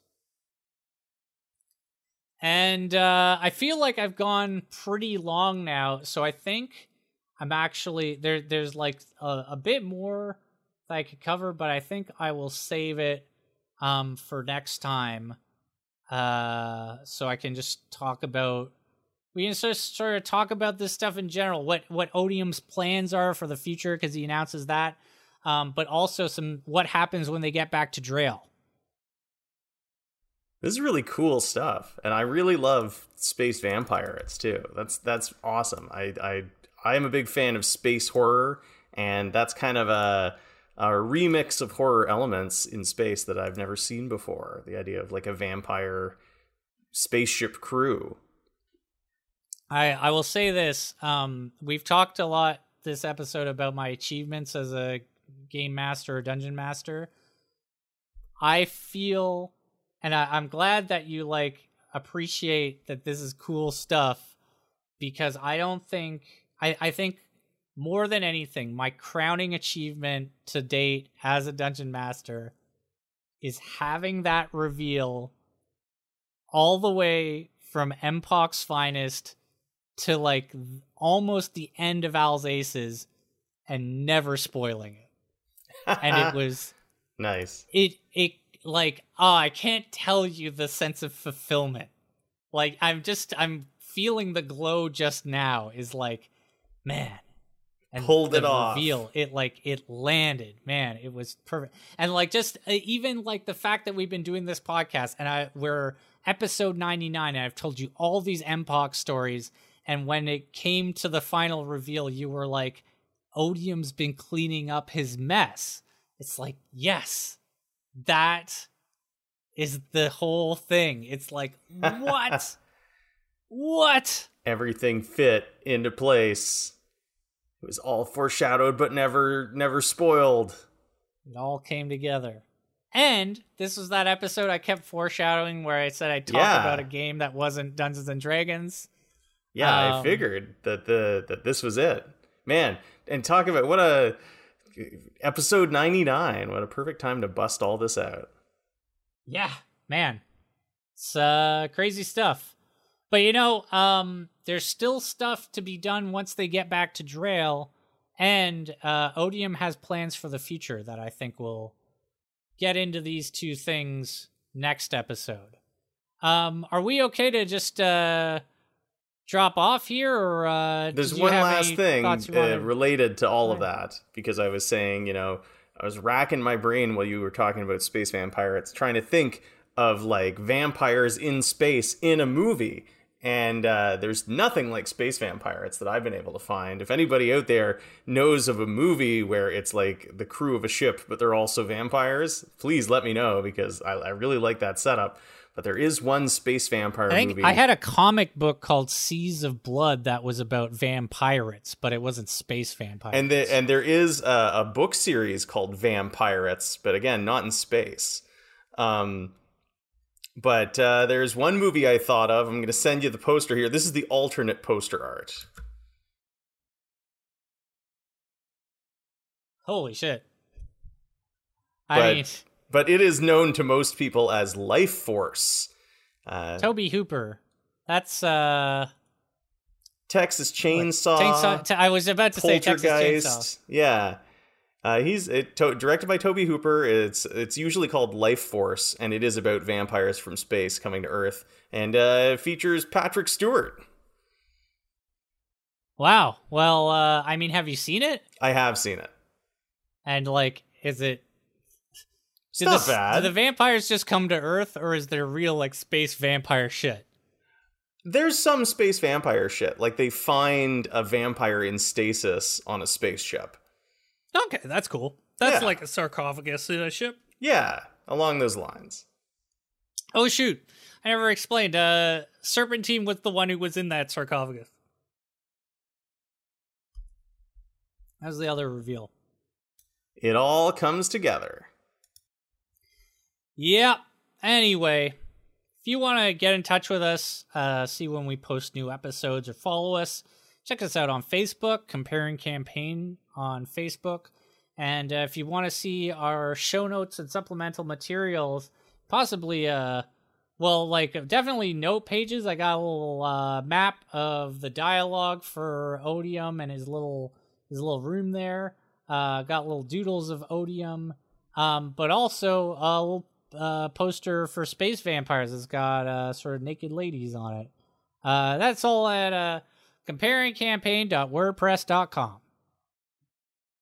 Uh, who got? Who didn't land the reveal this episode? Not me. Man, that double negative. Level up your It characters, folks. Watch for oh man, space you vampires. If you steal someone else's vampire transcendent project in space, it's definitely haunted. Take care, everybody.